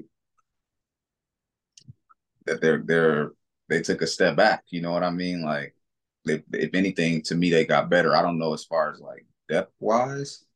It's tough too. Like when I really think about it, like as tough as as much as a roller coaster year JP had last year, like it's tough when you really think about the future. Like, man, they really did give up a young piece for Chris Paul. And I get it, it's Chris Paul, like first ballot Hall of Famer, but I don't know, remain to be seen, bro. I'm not, I'm not again, man. I love what we did, man, because at the end of the day, like we know Bron gonna probably try to play as many games as possible, but he getting up there in age, been up there in age. But now we got wings to any given night, any any given night throughout the season, bro. Somebody can step up. You know what I mean? Like it can yeah. be anybody. And that's what that's the position you want Bron to be in at this part, where it's like you don't feel like he's holding the table up. Like just let Bron pull up to the table. Exactly. And the season where he was playing point guard, the season that the pandemic cut off, man. Honestly, I think he was about to have a strong closeout, you know, six weeks or whatever was left, and still MVP. But as we saw that team and what did it in the bubble anyway, they were taking this chip that year, bro. It was ridiculous Yeah. because LeBron was in magic mode, just like, oh, this is what we got. All right, Shaw. like, let's hoop, let's play defense, and anybody, anybody eats, but let's eat. But like, he's gonna figure out, you know, it's the ones that have chemistry, and now they got the options. It might be Hood-Schifino earning some minutes next season. It might be, you know, Gabe Vincent hitting clutch, you know, shots again. And it might uh, Taurean Prince. Oh, trust me, dude. You think he's That's not about to That's what I'm saying. Spot Another up. a streaky shooter, man. Like that's a we have players that again, I'm not expecting Taurean Prince like to give you a dub a night or nothing like that, but he is very capable on nights he like will I, be a reliable, hey, Exactly. do your job when you're out there. And guess Exactly. what? If he doesn't, Cam Reddish possibly will. And that's the don't know, options we got now. it, could be a good that, that that could this could be a really good stop for him, man. Depending on you know guess what what? You know, still got Rui, still got Vando, still got AD. And Vando, hopefully he be he be, he been with Handy this summer, man. I love Vando, but I feel like, bro, he get just a, a little. Not saying he don't have offensive game, but just a little bit of offensive game, man. He could be like hello, in my opinion, because I'm telling you, you. no, he's a piece. bro, got game. Not only he, he picked up Ja in the Grizzly series Mhm. and then Exactly, started the series off against Steph. exactly. But if you if you pay attention, bro, like he really just got a like he just got a real good feel for the game, like you know what I'm saying. That's why I said if if, if he been with Handy, hopefully he get a couple moves. Because I feel like he be missing some easy ones around the basket. But to me, Yeah, like bro, nah, play so hard, he be looking like he breathing harder than everybody out there. So I can't. He, like, going, oh, he goes crazy, dog. There was a game against Dallas where he got like seven loose balls in a quarter, and Yeah. and, and Staples started going crazy. Yeah. yeah, bro, ridiculous. we didn't We'll even mention that boy AR. Yeah, man. Like I said, we got a lot of players. I I love I love Gabe, but I ain't gonna lie, like it was low key tough to lose Dennis just because I I don't know. I was down to ride with Dennis. I Yeah, was man. down, you know, definitely. Guy in the playoffs where, yeah, he makes life difficult. He's not scared. You know what I mean? Yeah, he, he's with us. Exactly. Exactly. Gabe kind of like that. He might be like that. Yeah. And- and better shooter. I just like Dennis the Euro game, man. I like Dennis. Right. He was a problem for Team USA Yeah, man. in, He, in he, exhibition. he, he different overseas, bro. Like, I Yeah. mean, he, he respectable in the NBA, but he different overseas. Like, that's his, that's it, bro. Yeah. And um, if anything, what you have with all those pieces is a viable trade package for the Yeah. missing piece, if you realize what that is. So it's looking up. It's definitely Yeah. looking up for the boys. Ooh, I, am I'm holding for Yeah. sure. Phoenix, I know you got Phoenix on your list of, of teams that you're looking Yeah, at yeah, out Phoenix west. I, I'm curious, man. Like, you name a big three, of course. Like, I feel like when you have three of the best players in the world, like you, you have no choice but to kind of figure it out in some way. But I'm always curious about depth, bro. Like, big threes don't really scare me no more if they can't play together. You know what I'm saying? Like, Yeah. it's always something. So it remains to be seen. I expect them to be good, and if they're not, like, I mean, shoot, we had at, at one point, no disrespect, we had Bron, Russ, and AD, and we didn't make the playoffs. So we, shall see. You know what I mean? Like, Yeah, no, they got. I think they actually did a good job filling out that roster with the, you know, spare Like change, ball. spare change they had. you like the ball pickup. It, it might. It, it's going to be dangerous for about forty games. That brother got to stay on the court. If he if he does, hey, it, it- I wouldn't be surprised. It's going to be Yeah, a nah. beef. Added um, added they added some bodies, man. They added some bodies. They re-signed Damion Lee, I believe. Yeah, Wa- Watanabe. Um, Did they get Torrey Craig back? might have. They they might have. Oh yeah, Watson. But see, that's what I'm saying. Like, yeah, you, you like the, the people they picked up, like they're you know they're respectable, but I don't know. It remains to be seen, man. Like there was a couple big European acquisitions in that free in this recent free agency. I don't know if you recall, but like they went under the radar, and one of them's going to Sacramento. I'm not going to remember his name. When the season starts, we're probably going to, you know, we're going to become real familiar with him. That's yeah. who I'm talking about. But that was a that was something that kind of felt different. There there was a couple more I felt like quote unquote big time or you know higher profile European players that were signed into the league this past off season. And yeah. um yeah, no, I, I, just noticed that. I caught that because I was like, no, they're not making it. They're they're trying to treat these guys like a big deal. And I'm looking at them, I'm like, yo, hold, hold on, bro's nasty. Yeah. You're gonna see this fool from Sacramento, bro. He's a lefty, he's got a cash ball, and he's crafty and he's like six nine. Okay. He, he's gonna get busy next next season. It was a good pickup for Sac. Yeah. Sac's gonna be lingering. Yeah, Sac. Yeah, man. I I like Fox, so it's funny too because I, bro, it's funny. I really, I really always like Sabonis too. So, really, yeah, yeah no, he's got a game. He's got a good game. Metu, he, for, Metu's for, in Phoenix now too. What, I can appreciate certain players for what they are, bro. Like that. That be that's really what it is. You know what I'm saying? Like you know, you know what to expect from certain people, and I can appreciate that, man. I hate, I hate like people that be super talented or, you know, you just never know what you're gonna get. Yeah.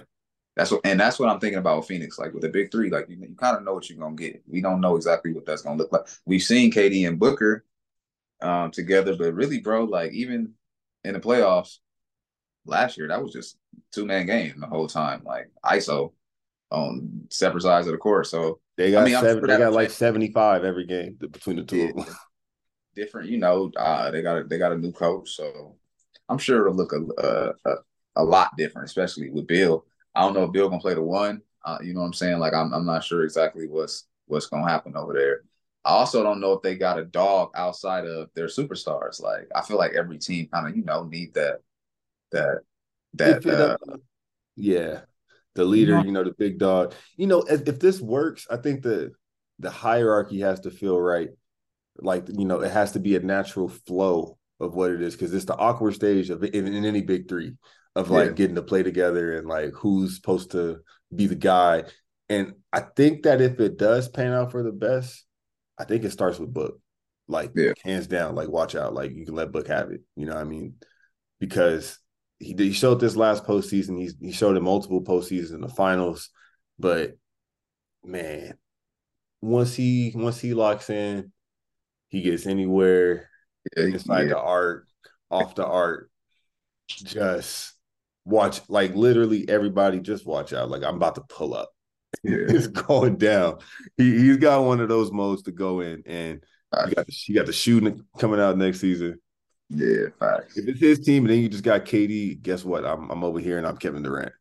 Yeah. I'm here if you need me. And yeah. Beal, it is scary, bro. It is scary. No, no, don't get me wrong, bro. It's scary. Again, I just want. I just I gotta see it, man. I gotta see it. It was scary when it was KD, Kyrie, and Harden too. So not like that, but I'm just saying, like, you know, not yeah. not all big threes work, man. Yeah, and ultimately you got y'all know how to play defense. And exactly. the reason I like a team like the Lakers is y'all got to y'all got to box somebody out and get some rebounds, and you know what I mean, play tough. Well, I feel like keep running next year. Yeah, man, it's gonna be kind of yeah. we crashing the boards. yeah, dude, I, am I'm I'm ready, bro. I'm definitely ready to. Um, legit, legit contender wise, I, we got to see. Minnesota's not ready. I, I don't think in the current construction, but I think that Anthony Edwards is going to be in uh possibly a top five conversation based off of his performance ceiling wise next season. I wouldn't mind a uh, Ant being the face of the league. he might come back going crazy, bro. He might come back and literally have grown mentally into thinking that he's Michael Jordan. Yeah, man. uh, historically, like most guards and and and you know, even threes that play with Team USA, whether it be FIBA or, you know I'm saying, the Olympics, like they come back and that that season after is always crazy. Like I expect the same thing from Austin. I'm not saying he's gonna go out there and average 25 or nothing like that. I'm just right. saying as far as just like you know what I'm saying, like he, he gonna look different next year. Confidence you know? level, yeah. And then going into the season, bro, they gonna already be in like in real life game shape. Ooh, like they gonna be, yeah, yeah. So applying some pressure. Yeah, they're gonna be a little bit ahead of everybody else. Memphis is on the wild bubble card. bubble watch. Yeah, you said wild card. I don't have them not making the playoffs. Yeah, I they're on the bubble. The bubble watch right now. But bro, I'm not gonna lie. Adam Marcus Smart was really good for them. What? It was really, really, really good for them, considering that Jock gonna be out with the first 25, right? It was great. Yep, he, will be back about New Year's Day. About New that, Year's. That will help. And by the time he gets back, like them two on the floor together, like I'm not counting Memphis out. Like, yeah. And I felt like, uh, even though they talk all that shit, can't count out.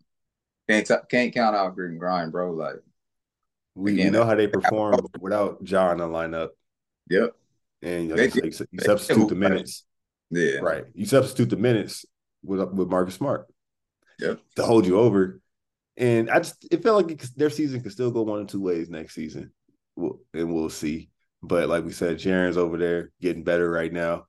Gonna come back feeling good. Defensive player of the year. Yeah, Holla might, your boy. he might come out. He might come out going crazy offensively. Like again, because he gonna have it. They gonna they got they getting the reps, bro. Like yeah, they, it's good for the team. The season's a long season. Yeah. And it's, it's stages to it. And the team that comes out at the end maximizes each stage. And uh if they grow as a unit with out, then it's a little scary. It's a little scary. Hey man, being being won MVP man after the Olympics. Well, we lost the finals, went to the Olympics, won a gold medal. That next year had the stay a year. And so. shout out. We didn't mention Luka. Luka and the boys. Yeah. Another wild card. I, like I said, bro, the West is deep. Like I can't sit here and say that certain teams, you just you just never kind of you just never know. Again, I can't say I, I can't even give you a, like a real solidified five. It'll be it'll just me giving you my best guess, like for what I believe even though I do, I truly do believe though, bro, like healthy, if we're healthy, we, will be top five in the West. Feeling good about the season in general, for sure, given health. And if anything, that you know, got a couple extra bodies. How you feel about Dame? Uh, well, what or not, or what do you think on? What do you think is going to happen with that? I think and, a wild card is going to come in and grab him because or just you know the timing will align and then a three team happens where you know there's extra players that aren't whose names aren't in the mix right now that are in the deal that makes Portland happy because they're not interested by the you know clearly with what Miami is trying to offer them. So I think the other teams have better packages. Um, definitely one being Minnesota.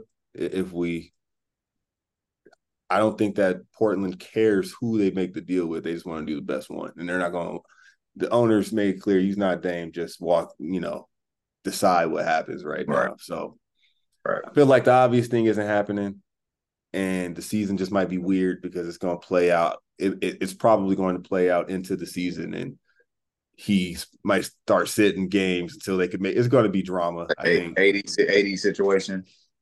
It sounds like drama going into the season it's funny though, bro. Like, bro, now no nobody against him.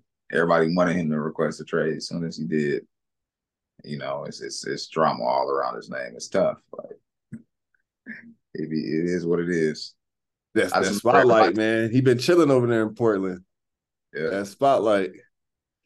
I'm looking forward to it. It'll be one of the probably deciding factors. If he, he's probably going to end up on a playoff contender you know, topping somebody's topping off the roster somewhere else. Pause. I might have come at that. That, that was crazy.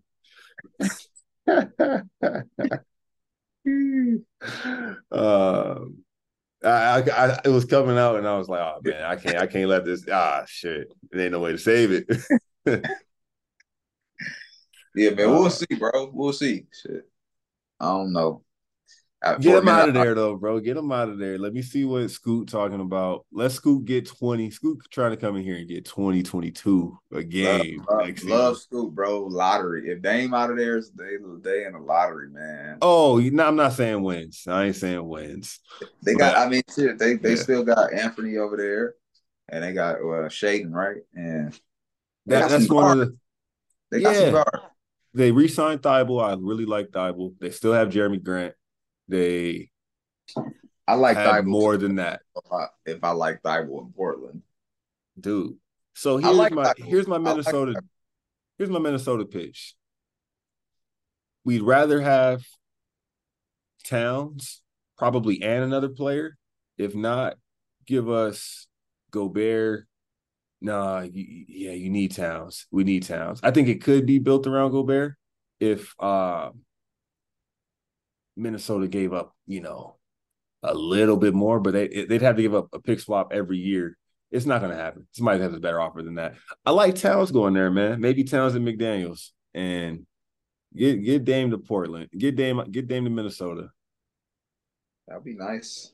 Shit, I don't know. That'd be nice though. And why turn it down if you if you're Portland? Like, all right, well, let's get somebody. Let's get a big in here that's gonna get us twenty plus next to Scoot next to Anthony, next to Shaedon, these guys. I think that has potential, but there's going to be something else that develops that's random. Yeah, yeah, it's always something random, bro. Harden went. It, we this might take us out east now, finally, because like we said, the West is crazy, man. You'll never stop. Yeah, Harden, bro. I, bro. What's up with What's up with your boy? Yeah, I, I, I, don't want to. It, would be hard for me to speak on certain shit, bro, because at the end of the day, we on the outside looking in. You know what I mean? Yeah. I can have my opinion about it, um, but then, like I said, I'm not. I'm not in bro circle, but I don't know, man. Like I just feel like shit. Like, like where does it go in? Like I don't know. Morey was your boy. I, I thought. I, no, I, mess with Harden. Harden cool. I, no, I, I really mess with Harden too. And if anything, he's speaking his mind. I don't think he bite his tongue, so he probably not pulling it out of thin air. He's probably yeah, speaking his truth. Facts. I don't doubt it. Facts. Just like, damn, man, I, am almost feeling like bro should have just stayed in Houston. Like, shit. He he damn near left for no reason. Like, went to Brooklyn.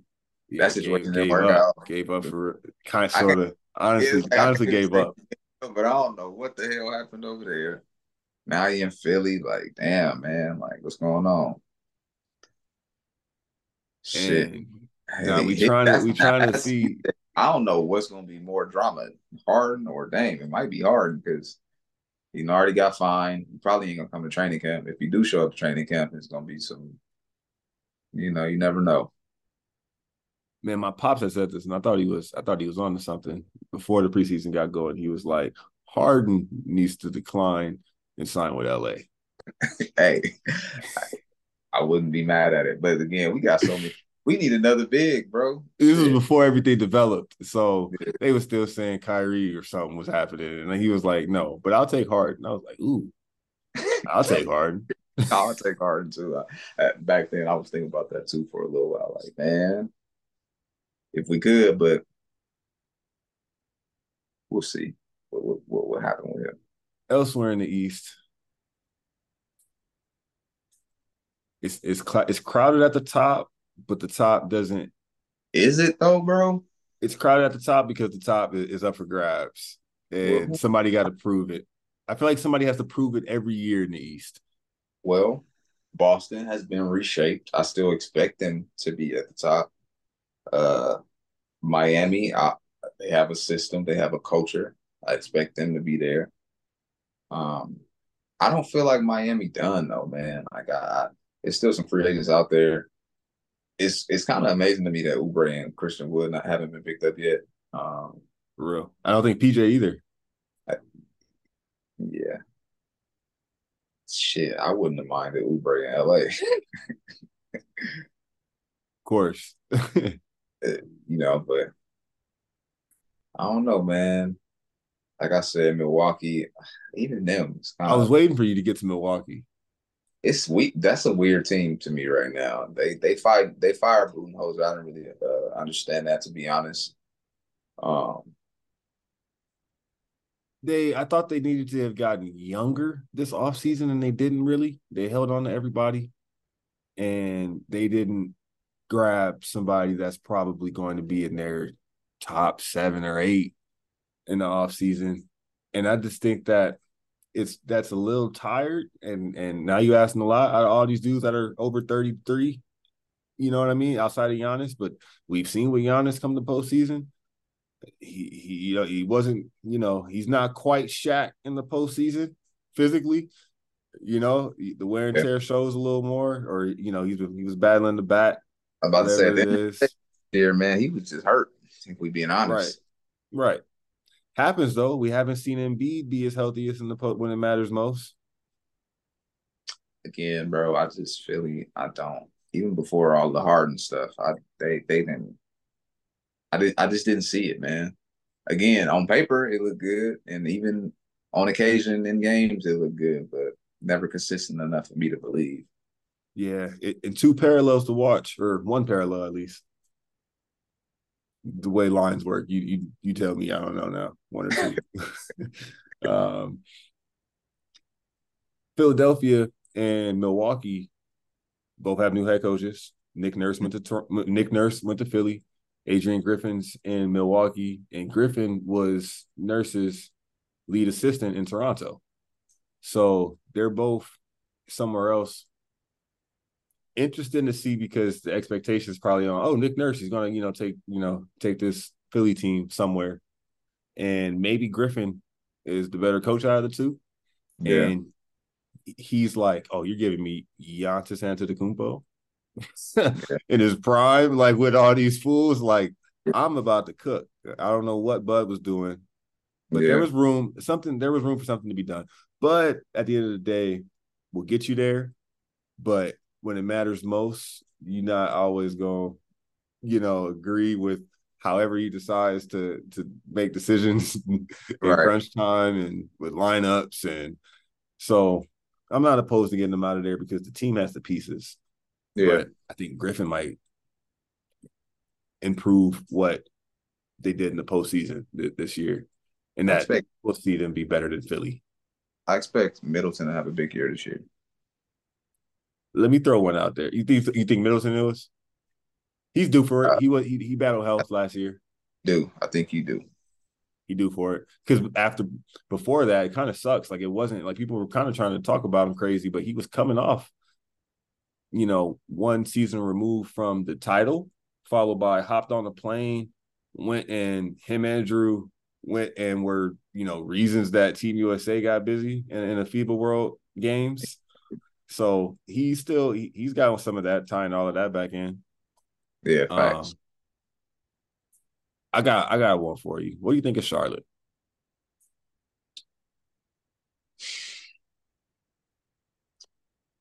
if I'm being honest, my sleeper team in the East would be Orlando.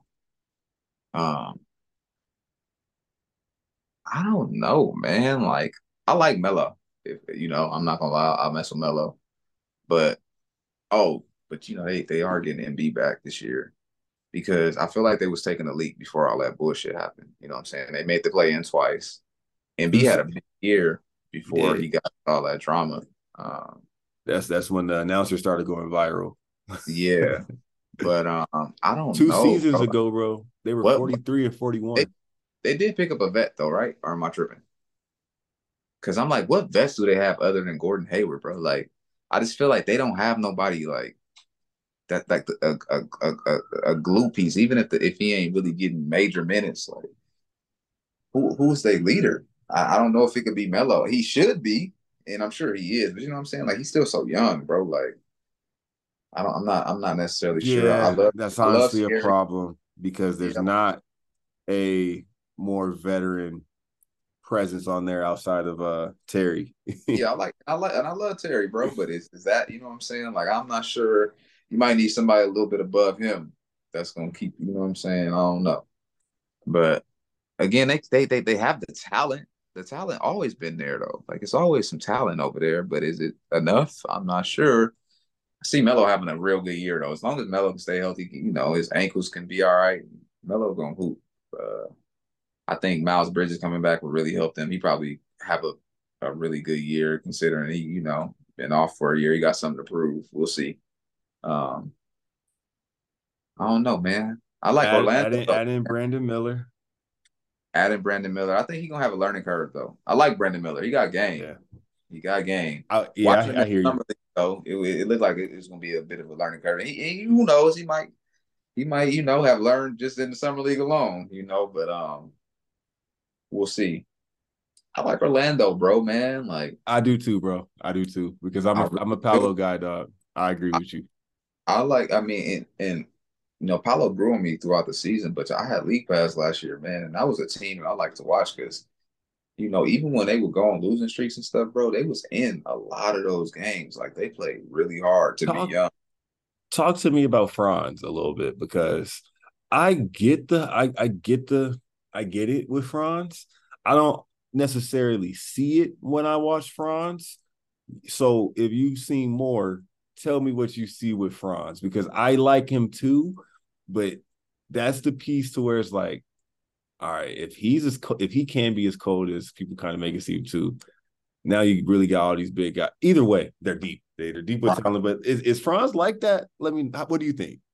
Franz got game, bro, and you got to think he young. So this year Franz is gonna be different than last year. I'm not saying he just gonna take this extreme lead most improved player or nothing like that, but he really does have game. He a three level scorer. He can handle the ball his size. Um, he yeah. rebound occasion. You know what I'm saying? Because he is a European player, so he kind of got that finesse to his game. But he a big dude, and he and, and he can he take a lot of contact going to the rim, bro. Like he ain't super athletic, but he can finish around the rim. He got a midi. He got a three. It ain't too much he can't do. You know what I'm saying? So to me, I think he probably need to improve defensively, but he he got the confidence. You know what I'm saying? And then him and Paolo play real well off each other. It looked like Paolo trust him. I watched him a lot last year, bro, and that's what I'm saying. Like a lot of those games, like, and they even won a, a, a bit. They had a lot of they had a lot of close games. No, for real, the, in the fourth. The, the second half of the season after the All Star break is when they start turning up. Because remember, they was almost close to making a play in. Yeah. Because uh, in the beginning of the year, they just lost a lot of close games, bro. But they have figured it out a little bit. So I'm like, okay. I, the thing it oh my Markelle. I was just brought that.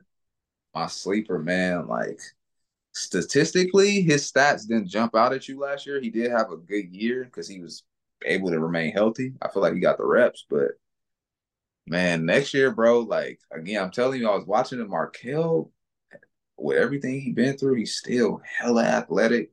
He still got a high IQ again, his stats didn't jump out at you. He had moments, he had games last year. It was like okay, or you might even seen highlights, but uh athletically, bro, and defensively, that dude he compete, man. He gonna he gonna have a good year next year. He's a rare sort of guard body because he's got like shoulders, you know what I mean, and like takes contact, has a not just the quick twitch you know, super ridiculous, but has like springs too, like lift off. And like said, that's all there still. A floater. He kind of remind me, bro. Uh, no disrespect. Like I know people probably be like, "What the hell?" But a little bit of D Wade, bro. I see a lot of D Wade in his game. Like we share, we share, you know, thoughts because I was going to say, and if anything, like I never lose sight of what his draft prospect status was and it was like, no, you couldn't tell anybody anything. It was consensus. No, Markelle Fultz is the best player in this draft. And it's yeah. because you're looking at like a Wade level scoring guard when he started, where it's like he might really, he might be more of a two, might be more of a one. Don't really know. But what he can do when he starts getting locked in is yeah. look at it. Like step backs falling to the rim, like separate first step. And I, you will never. We need to know the truth, man. We need to know what happened in Philly because that never made sense to me, man. Yeah, Man, me neither. And like I said, I don't, I don't know if he will ever be that again. I, I do really do believe though, like he's going to take a major leap next year, just because again he got he's coming reps. back for. He was, yeah, bro, and like when I'm talking about what I saw athletically, it wasn't always offensively, man. Like again, he compete. Like I'm watching him get chase downs. Like, bro, gonna have he gonna have a good year, good year next year if you can stay healthy. Atlanta. I like Ice Trae, man. Always have, and I'm a real big Dejounte Murray fan. I had like I, I, I really messed with bro before, but I watched his interview on All the Smoke, and I was like, damn, like I really I really fuck with uh, Dejounte Murray. So I hope they do something good. They, they need to switch it up though, bro. I don't know, man. Like that, like uh, they got John Collins out of there. I think it's funny you know, might not have been the fit no more for Atlanta, but I think he really gonna help Utah over there. I don't. Utah kind of got kind of has bodies. Yeah, man. Like I, I like they they Utah they, is a Dame with Kessler for me. Kessler, Collins, and Markkanen. That's a cool little three big rotation right there. He have, have they have the most, if not second, behind the OKC first round picks in the NBA. Yeah, I think they're yeah. a Dame. I think they're a Dame candidate. Danny Ainge over there, bro. You know how that go. Yeah, man. I, I don't know how I feel about and that. Yeah, no, at least well, Collins is, you know, somebody a piece that it, it, got a little tired over there, I guess, but it's just I don't know. And like you, I'm, I was a fan of Dejounte as well. Had him in fantasy the season he was going off in San Antonio, so it was like ahead of the wave of like, oh, I can appreciate what this guy is doing out here because he's getting my fantasy team going crazy. yeah. um, but both sides of the ball, man. He compete. Another just a hooper. Like yeah. I saw uh Will Barton not too long ago. He said something about I know we've been talking about hoops for a minute, but uh, you know, like going to blacktop no more. And I'm like, man, Dejounte Murray just remind me of that. Like, dude, just compete. Like one night is going, you know, it might jump out on the stat sheet. The other nights, you not, you know, he did it another way. So mess with bro. Yeah. No, like you said, we, we kind of touched the bases. New York has all the boys back. We're gonna see what they do next year. Yeah.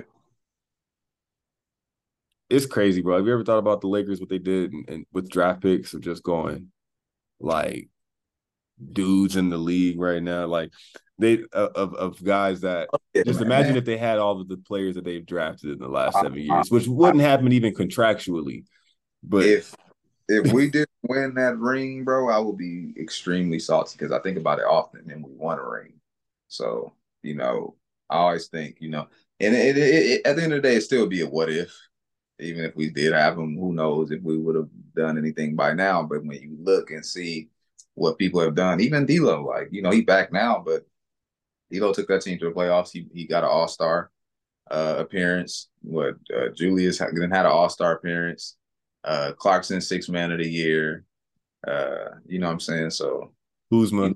Lee Kuz, yeah. BI. BI, most improved player. So I mean, they, we all over the place, bro.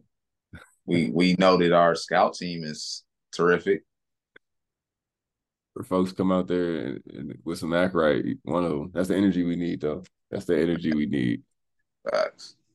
Man, we're gonna we're gonna slide back, man, because uh I, I wanted to we we share we share this trait. We're both dads, man. Yeah. Hella dads. How that's been for you, bro, stepping into this that light to fatherhood. I'm down for the ride, bro. I, I'm I'm glad, you know, it's something that once you signed up, you can't take your name off of it. And it's like you can't even really get ahead of it.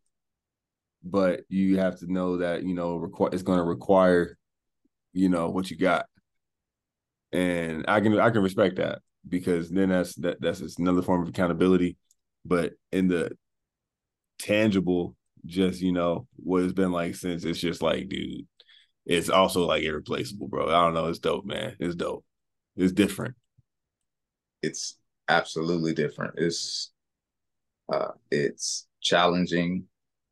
It's obstacles. It's rewarding. Yeah. It, it's an honor at the end of the day, bro. Like, you know what I'm saying? Uh, It's nothing like seeing your seeds, bro. It's it's the they my kids are the best thing that's happened to me, and that I know that's very cliche, but it it opens your eyes to everything, in my opinion, dude. and it pushes you in a way that nothing else in life can. Yeah. So for me, man, like fatherhood has been probably like one of the best things that's happened to me. You know, again, it's obstacles and it's challenging, but it's re- it's very rewarding at the same time. I try to convey that too, bro. Um, and like you said, it's something where it's like 10 minutes into it, hmm you're like, I could never give this back. Yeah. Like, never would. Like, never, Yeah. you know, like I'm I'm here. Yeah, I man, I already know, man. It's unexplainable. How your little ones, man? you're, you're you're a whole dad out here. That is that's wild to me. I was just laughing on the phone with Omar because I told him like, you know, my son five, bro, and I got a two year old, but like I still and I'm still, you know, like it ain't like I'm knee deep into fatherhood, man. I got two, I got toddlers, you know what I'm saying? Like I'm still, it's one day at a time. But I was laughing like because I still be having these moments where I'll be like, I'm really a dad. Like, what the in what world, bro? Like, but that's what's All day long. with, with these fools right next to you. That's what's happening. like this, this Always, us. bro. Like it's great magnet. Yep. But Nah, man. Uh, I had a boy. I have a boy as well. First, I was gonna say first, but um, you know, so I I can relate to you on that at least. You know, Mhm. having having your dude. You know, it's a funny moment that I'll always remember because it was it, it meant it, it meant that just for me and for me alone. mm, But I was working at Costco um, while Tati was pregnant, and I just started there. It was the pandemic. I was outside. I'm grabbing baskets, sun going down. We about to close, and for whatever reason, in that moment, I just thought, that's why it, I still mess with wrestling because I'm I was I was destined. I was like, that's why God had me still be a wrestling fan because I'm about to have a son out here who let me put him on and, two, three, you know, give it a couple years. we funny. gonna be locked in, like. That's funny. And I got dumb happy, like to myself. like in that part, I was like, "Oh, bro, I'm lit." I'm like, "Oh, it's crazy." not a, not the game, not shooting, not any of that. I was like, "Oh, this fool's gonna watch wrestling with me." like, It's been a I'm minute. lit. Oh, hey, I've never been to a match like ever, so that's like one of my things that I want to do with Twan. Like once he get of age and can appreciate it, I'm gonna take him. Like it'll be both our first time, man. Yeah, it's, it's it's a good time. It's a good time. I can only imagine. Like this this little dude already getting a little. He know what it is. He he likes a couple people's music, and he wanted to How, how, how old is now, bro? He turned two uh July first. So Okay. he's uh he he's right he's the twos are here. He opening the refrigerator and, and getting what he want. I got a two year old too, so I I get it. I want a, a militant midget is what I have, bro. So I I get it, and it's They do my not play. feet, bro. They don't play. Yo, come here. You Like, run the house. I'm here. He runs this house for sure. Where are you? Exactly. And just know, bro, with the milestones, man, just be ready because he he a fresh too. Shoot, you said July first. Yeah. He a month. What about a, uh, almost two months in? Wait until he about six months in too. Bro, so my niece is eight months ahead of him. And they live on the East Coast. So I just got to see her for the first time. It was great. They got to see each other last week, two weekends ago, whatever. And uh yo, she'll be three later this year. And I'm like, I got scared seeing her. I was like, oh hell no. Like this brother, like that quick. Like, cause she she see, bro, for one, she was up to my hip almost. I swear to God. I was like, she is long, dog. This is crazy. it's the personality too, man. Like my daughter be tripping me out, bro. I'm telling you. she be tripping me out, man. Like, two, and they still pretty much like you know they toddlers, but bro, they two freaking years old, like still low key babies. That shit gonna start tripping you out when they the dialogue come in, man. Like uh, I'm trying, I'm in the moment with it, bro. One day at a time is definitely the way to, you know, take it. Like you said, yeah. like yeah. it is really, yeah, it's a blessing. Know, blessing, for real, for real. Nah, man, uh, I'm I'm thankful for it for sure. Uh, what's uh, this is a question. If uh, if you if your little man wanted to play football, you down? Yeah, man. I mean, I'm not against it. I I I want Twan to do whatever it is that's going to fulfill happiness within him, as long as it's, it's positive, bro. So, right, I, of course here. I'm not even I'm not even throwing a basketball in his hand. It's funny, my daughter take more interest to uh, to basketball, like not just to basketball, just like sports in general, like playing around. You know I'm saying than him uh, right now, but who knows? You know what I'm saying? He only five. We'll see going forward. He tall though, bro. Like man, he taller than any five year old that I know uh, or that I've seen. so we'll we will see my homies from the south be calling him Giannis because he's so tall, bro. Like it's funny as hell. But nah, yeah, he's, he, a big, he's a big guy, bro. Yeah, he'll play, but he ain't he ain't he ain't really tripping off that. He like to swim, man. Nah, he's dope, man. I, nah, we, we we we like family, bro. And so I, am seeing him grow up, you know, over the Insta story, and it's like, nah, he take he has a liking to for a lot. Yeah. So whenever he's whenever he feels like whatever he feels like, all right, let me what's this? Let me let me see this ball. Yeah. All right, I'm I, I might go. I might. I'm just gonna go crazy with it now. I'm there, bro. Then I'm locked in. Like if if if, any if if either one of them show interest in basketball, that's gonna be every excuse for me to be in the gym, man. So because I don't get I don't really get that anymore. Like you know, like I hoop when I can, but yeah, man, it's a task. Dad life. Let's let's talk about it, bro. It's one day at a time. That's all I have to say, man. Like, structure, routine, figuring it out. And but you got to be flexible and, and on the fly and exactly that part. Look up, man. What did I eat today? or like, and or like I had, all I had was breakfast. Like it, it'd be like that. But it's dope because you, you feel a different like reserve. Like it's like, now nah, I'm up. Or all right, bet, run it. You know? Like, right. All right. Yep. it ain't no it ain't no second guessing. What's there yep. think about? Your your son sleeping through the night, bro? Oh yeah, he big sleep. He big okay, sleep. that's what's up. You good? He'll man? fight it. He'll fight it for sure. He'll fight it yeah. still because he just want to. He he life of the party, man. Like he's yeah. a social butterfly. Like people leave, you know what I mean. You know, let's kick it still, please. Can we kick it? All right, yeah. I bet. Let's get it. Yeah. yeah. But uh yeah, he'll not he'll not up at the crack of dawn, sleep in every sleep in when you gotta go somewhere is, is what I learned with him. Let you yeah. have some plans in the morning.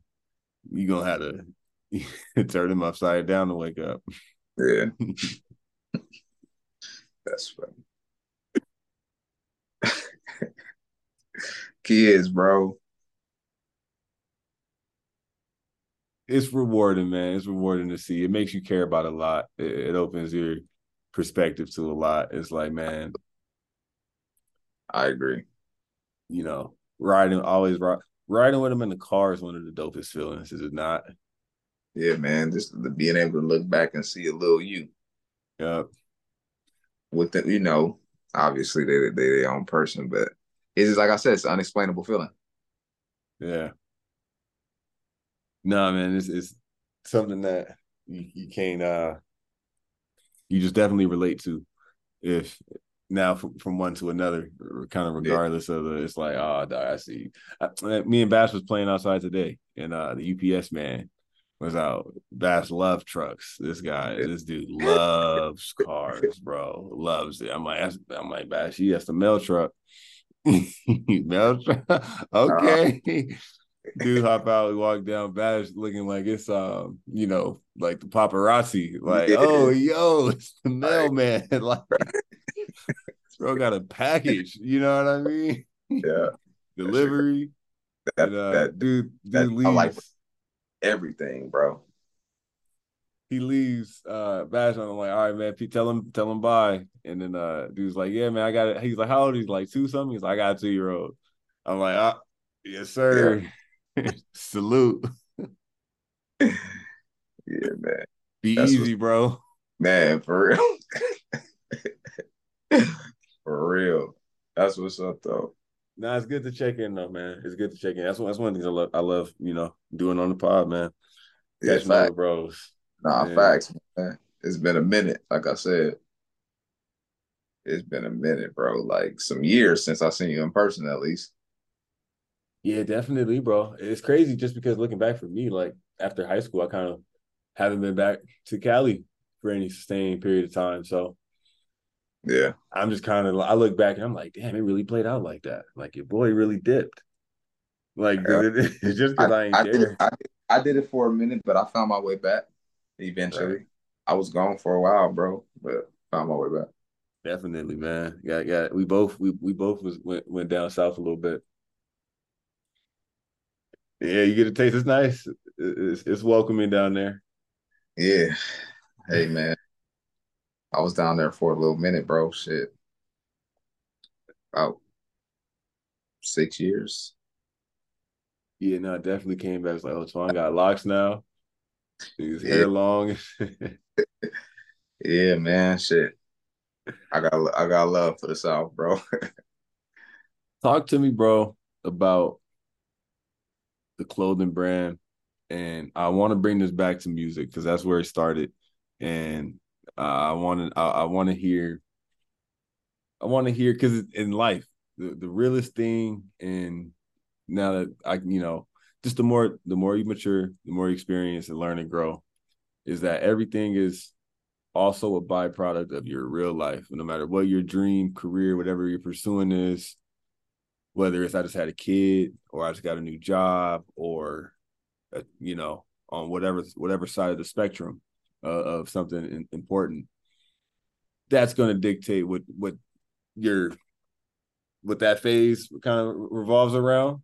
Right. And as creatives or artists whatever your lane could be even that like as much as you want to do that stuff happens when the time is right. It happens, you know, right. when when it's supposed to, when it lines up.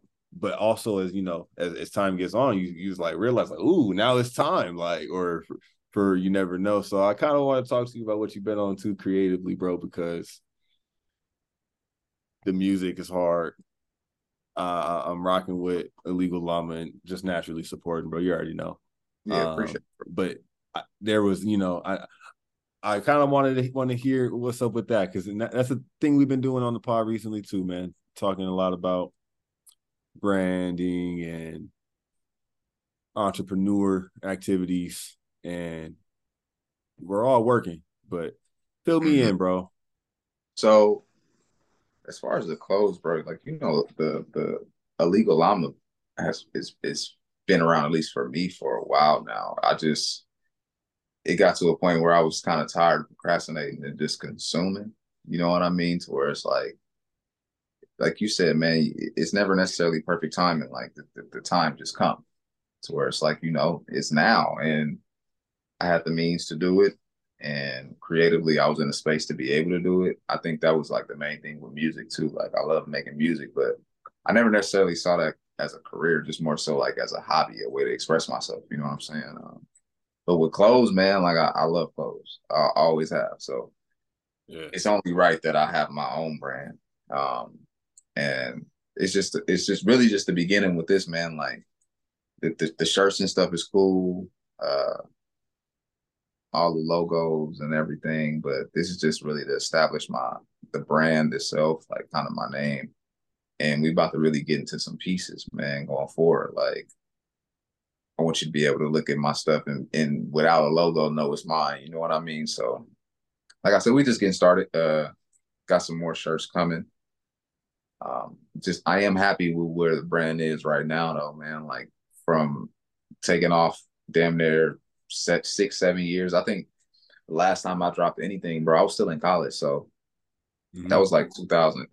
If anything, maybe 2012. I started college in 2011, so I probably dropped in like 2012. It's 2023, bro. I, I didn't drop again until 2022, so yeah. I took some time off. You know, like not necessarily focused on that life was happening, you know what I'm saying? Trying to navigate that within dropping out of school and living in the South and ended up in the like it was just a lot of stuff going on in my life and I was growing in that process. So like I said, man, I'm I'm I'm in a space now to be able to do it creatively and um, kind of know what I want from it all and understanding the business aspect of it all. And like I said, just being able to put out exactly what I want. You know what I mean? That's so, the uh that, that's the that's the note you gotta hit when it's like when you're doing something because then you can live with how it goes. But it's yeah. like I need this to be to my liking. Like exactly. I have an idea, but what's the, but yeah, whatever this final version is, I gotta say, all right. Like yeah. Mm-hmm. And I'm not scared to fail, bro. Like, you know, like again, I'm in a space to where I feel like creatively I can do it. Like I understand what I want ultimately. Like again, right now, establishing the brand, getting out those logos, understanding what illegal llama even is. But eventually, like we gonna we gonna slide into pieces, man. Going in the fall, uh, I do blue shirts coming out too that I, I'm excited about. But you know, just one day at a time. Even with the even with the brand, you know what I'm saying? Like, hey, that's that's not a bad a bad, you know, line to keep reminding. But um that was my that was the next question. Like say like like, you know, sort of define illegal llama again because for one, I'm I'm gonna hop on the homies pod where he talks about the show's concept is what's what were the last five things you bought online, and that's the show. Um, mm. and it's just a way to you know have a conversation with somebody about a wide range of stuff and what does it say about you yeah. but this was i put the t on the that list because i just i just like opened it. it it chilled in the mailbox got it i was like all right bet didn't wear it didn't take it out for a minute i was happy to have it bro because it had been a minute so I was yeah. like, oh, yeah, man. God. Oh, let's go. Let's go. yeah. I'm seeing it. I'm like, there it is. And I knew it was here. So I got to like deliver. I was like, all right, bet. I was like, I, I ain't I be I be chilling, bro. I be chilling for the most part. Yeah, I, I don't be getting I don't be getting too crazy.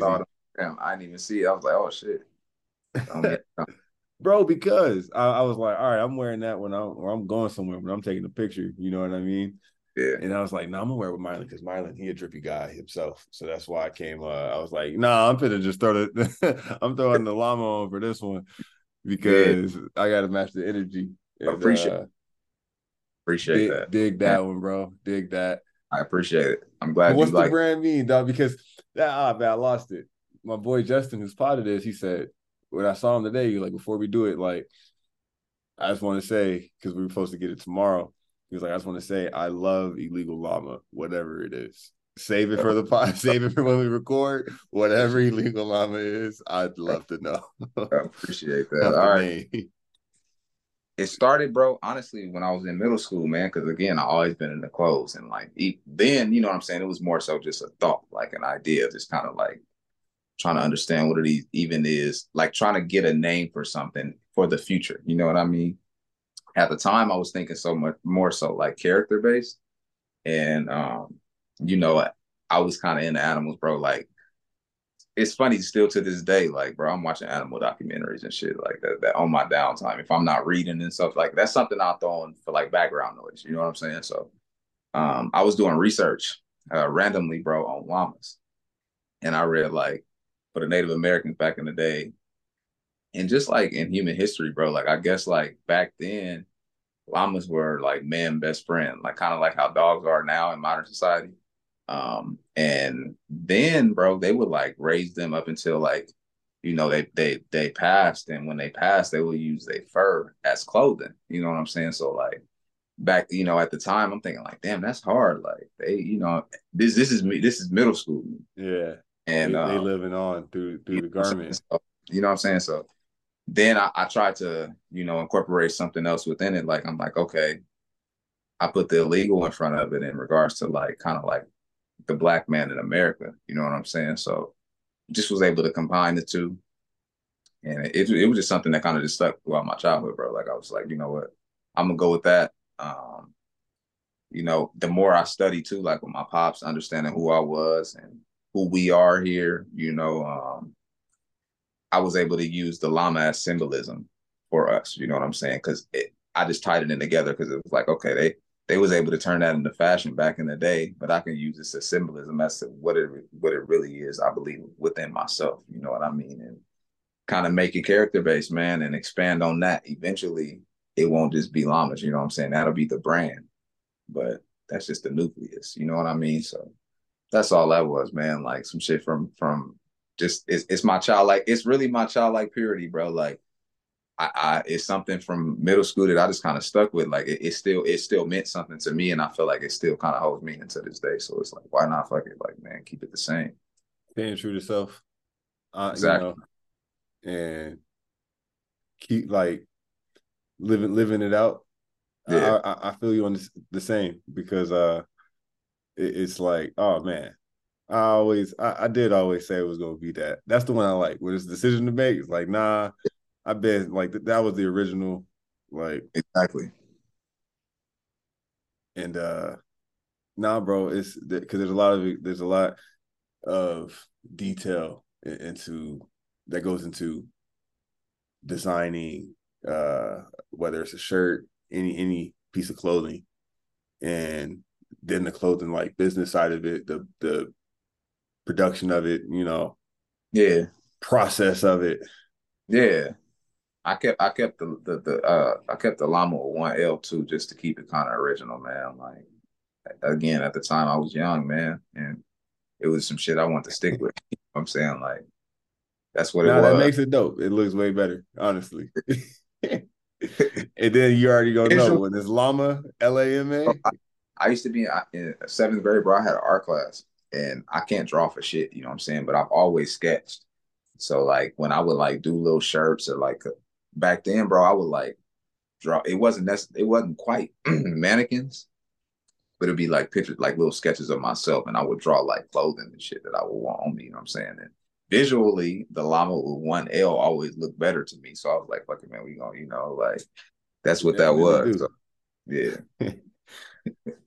no, that's hard, bro. That's hard. Uh, I any uh any other words of wisdom on on the the clothing business industry whatever you know you want to say the the the the grind on, on, on pursuing something like that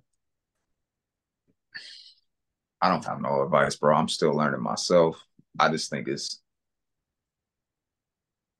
believing in yourself i think more than anything bro and not giving up like I, i'm i'm we going back to the nucleus, bro. One day at a time. I'm learning, just like everybody else. Huh? I'm kind of just kind of dipping my foot in the water right now. But I do know this is what I want to do. You know what I mean? So yeah. Again, I'm not scared to fail, bro. I know you know it's gonna be obstacles within anything that you're trying to pursue at the end of the day. So right. But I, I'm it's it, it's something that I would I would be spending my money on it if I wasn't doing it myself, regardless. You know what I mean? So why not? that's that's another good way to think about it. But no, yeah, it's like I'm I'm doing. I'm definitely not half stepping, but I'm humble to know that more than anything, that's just humility, you know, speaking, because you know, um, there's room, you know, the you know, you, you know what you do know and you know what you don't know. And it's like there's plenty I don't know. Mm-hmm. Plenty that I don't know yet. And right. Still acquiring it, you know, but that's that's the, the, the message in and of itself too, though. If you want it, you know what I mean. Do yeah. You know, due diligence, due diligence. See it Mar- through. For real, like map that shit out and and figure it out. It's within reach. It's just yeah. one day at a time. No, man, I appreciate you coming through, bro. I, I appreciate chopping it up with you. Appreciate you Catching having the vibe, man. Like you said, it's been a long minute, man. Facts. And as dads and hoop heads, we always kind of know where we at at the same time. Yeah. you know what we got going on and and and synchronized on. So Facts. you know, it ain't Nah, nothing it, bro. you having me, bro. Good to catch up on this late night. Got me up. For real, for real. Nah, uh, I'm we, glad. we gonna we gonna keep you we gonna keep you in the loop, bro. We're gonna keep you in the loop on tap on call when we need some some hoop Yeah. discussions to be had. When, when this was I'm here. just the got to get oh, we got to get oh on a three way or something, man. Like I'm here easily Oh, for the especially when the yeah. season starts. Tap in. oh may or may not be busy right now. I'll just say that. All right. no, it's a good. You already know, man. Shout out, but no, for sure, man. When, when the we're gonna have some roundtables at, at, at pivotal moments this season because the pressure's on. Bet. The pressure's Got- on. Appreciate you having me, bro. Till then, dog, tap in with my guy, Illegal Llama. Tap in with the show. As always, we appreciate you for listening. And uh till next time, friends. Man, yes, sir.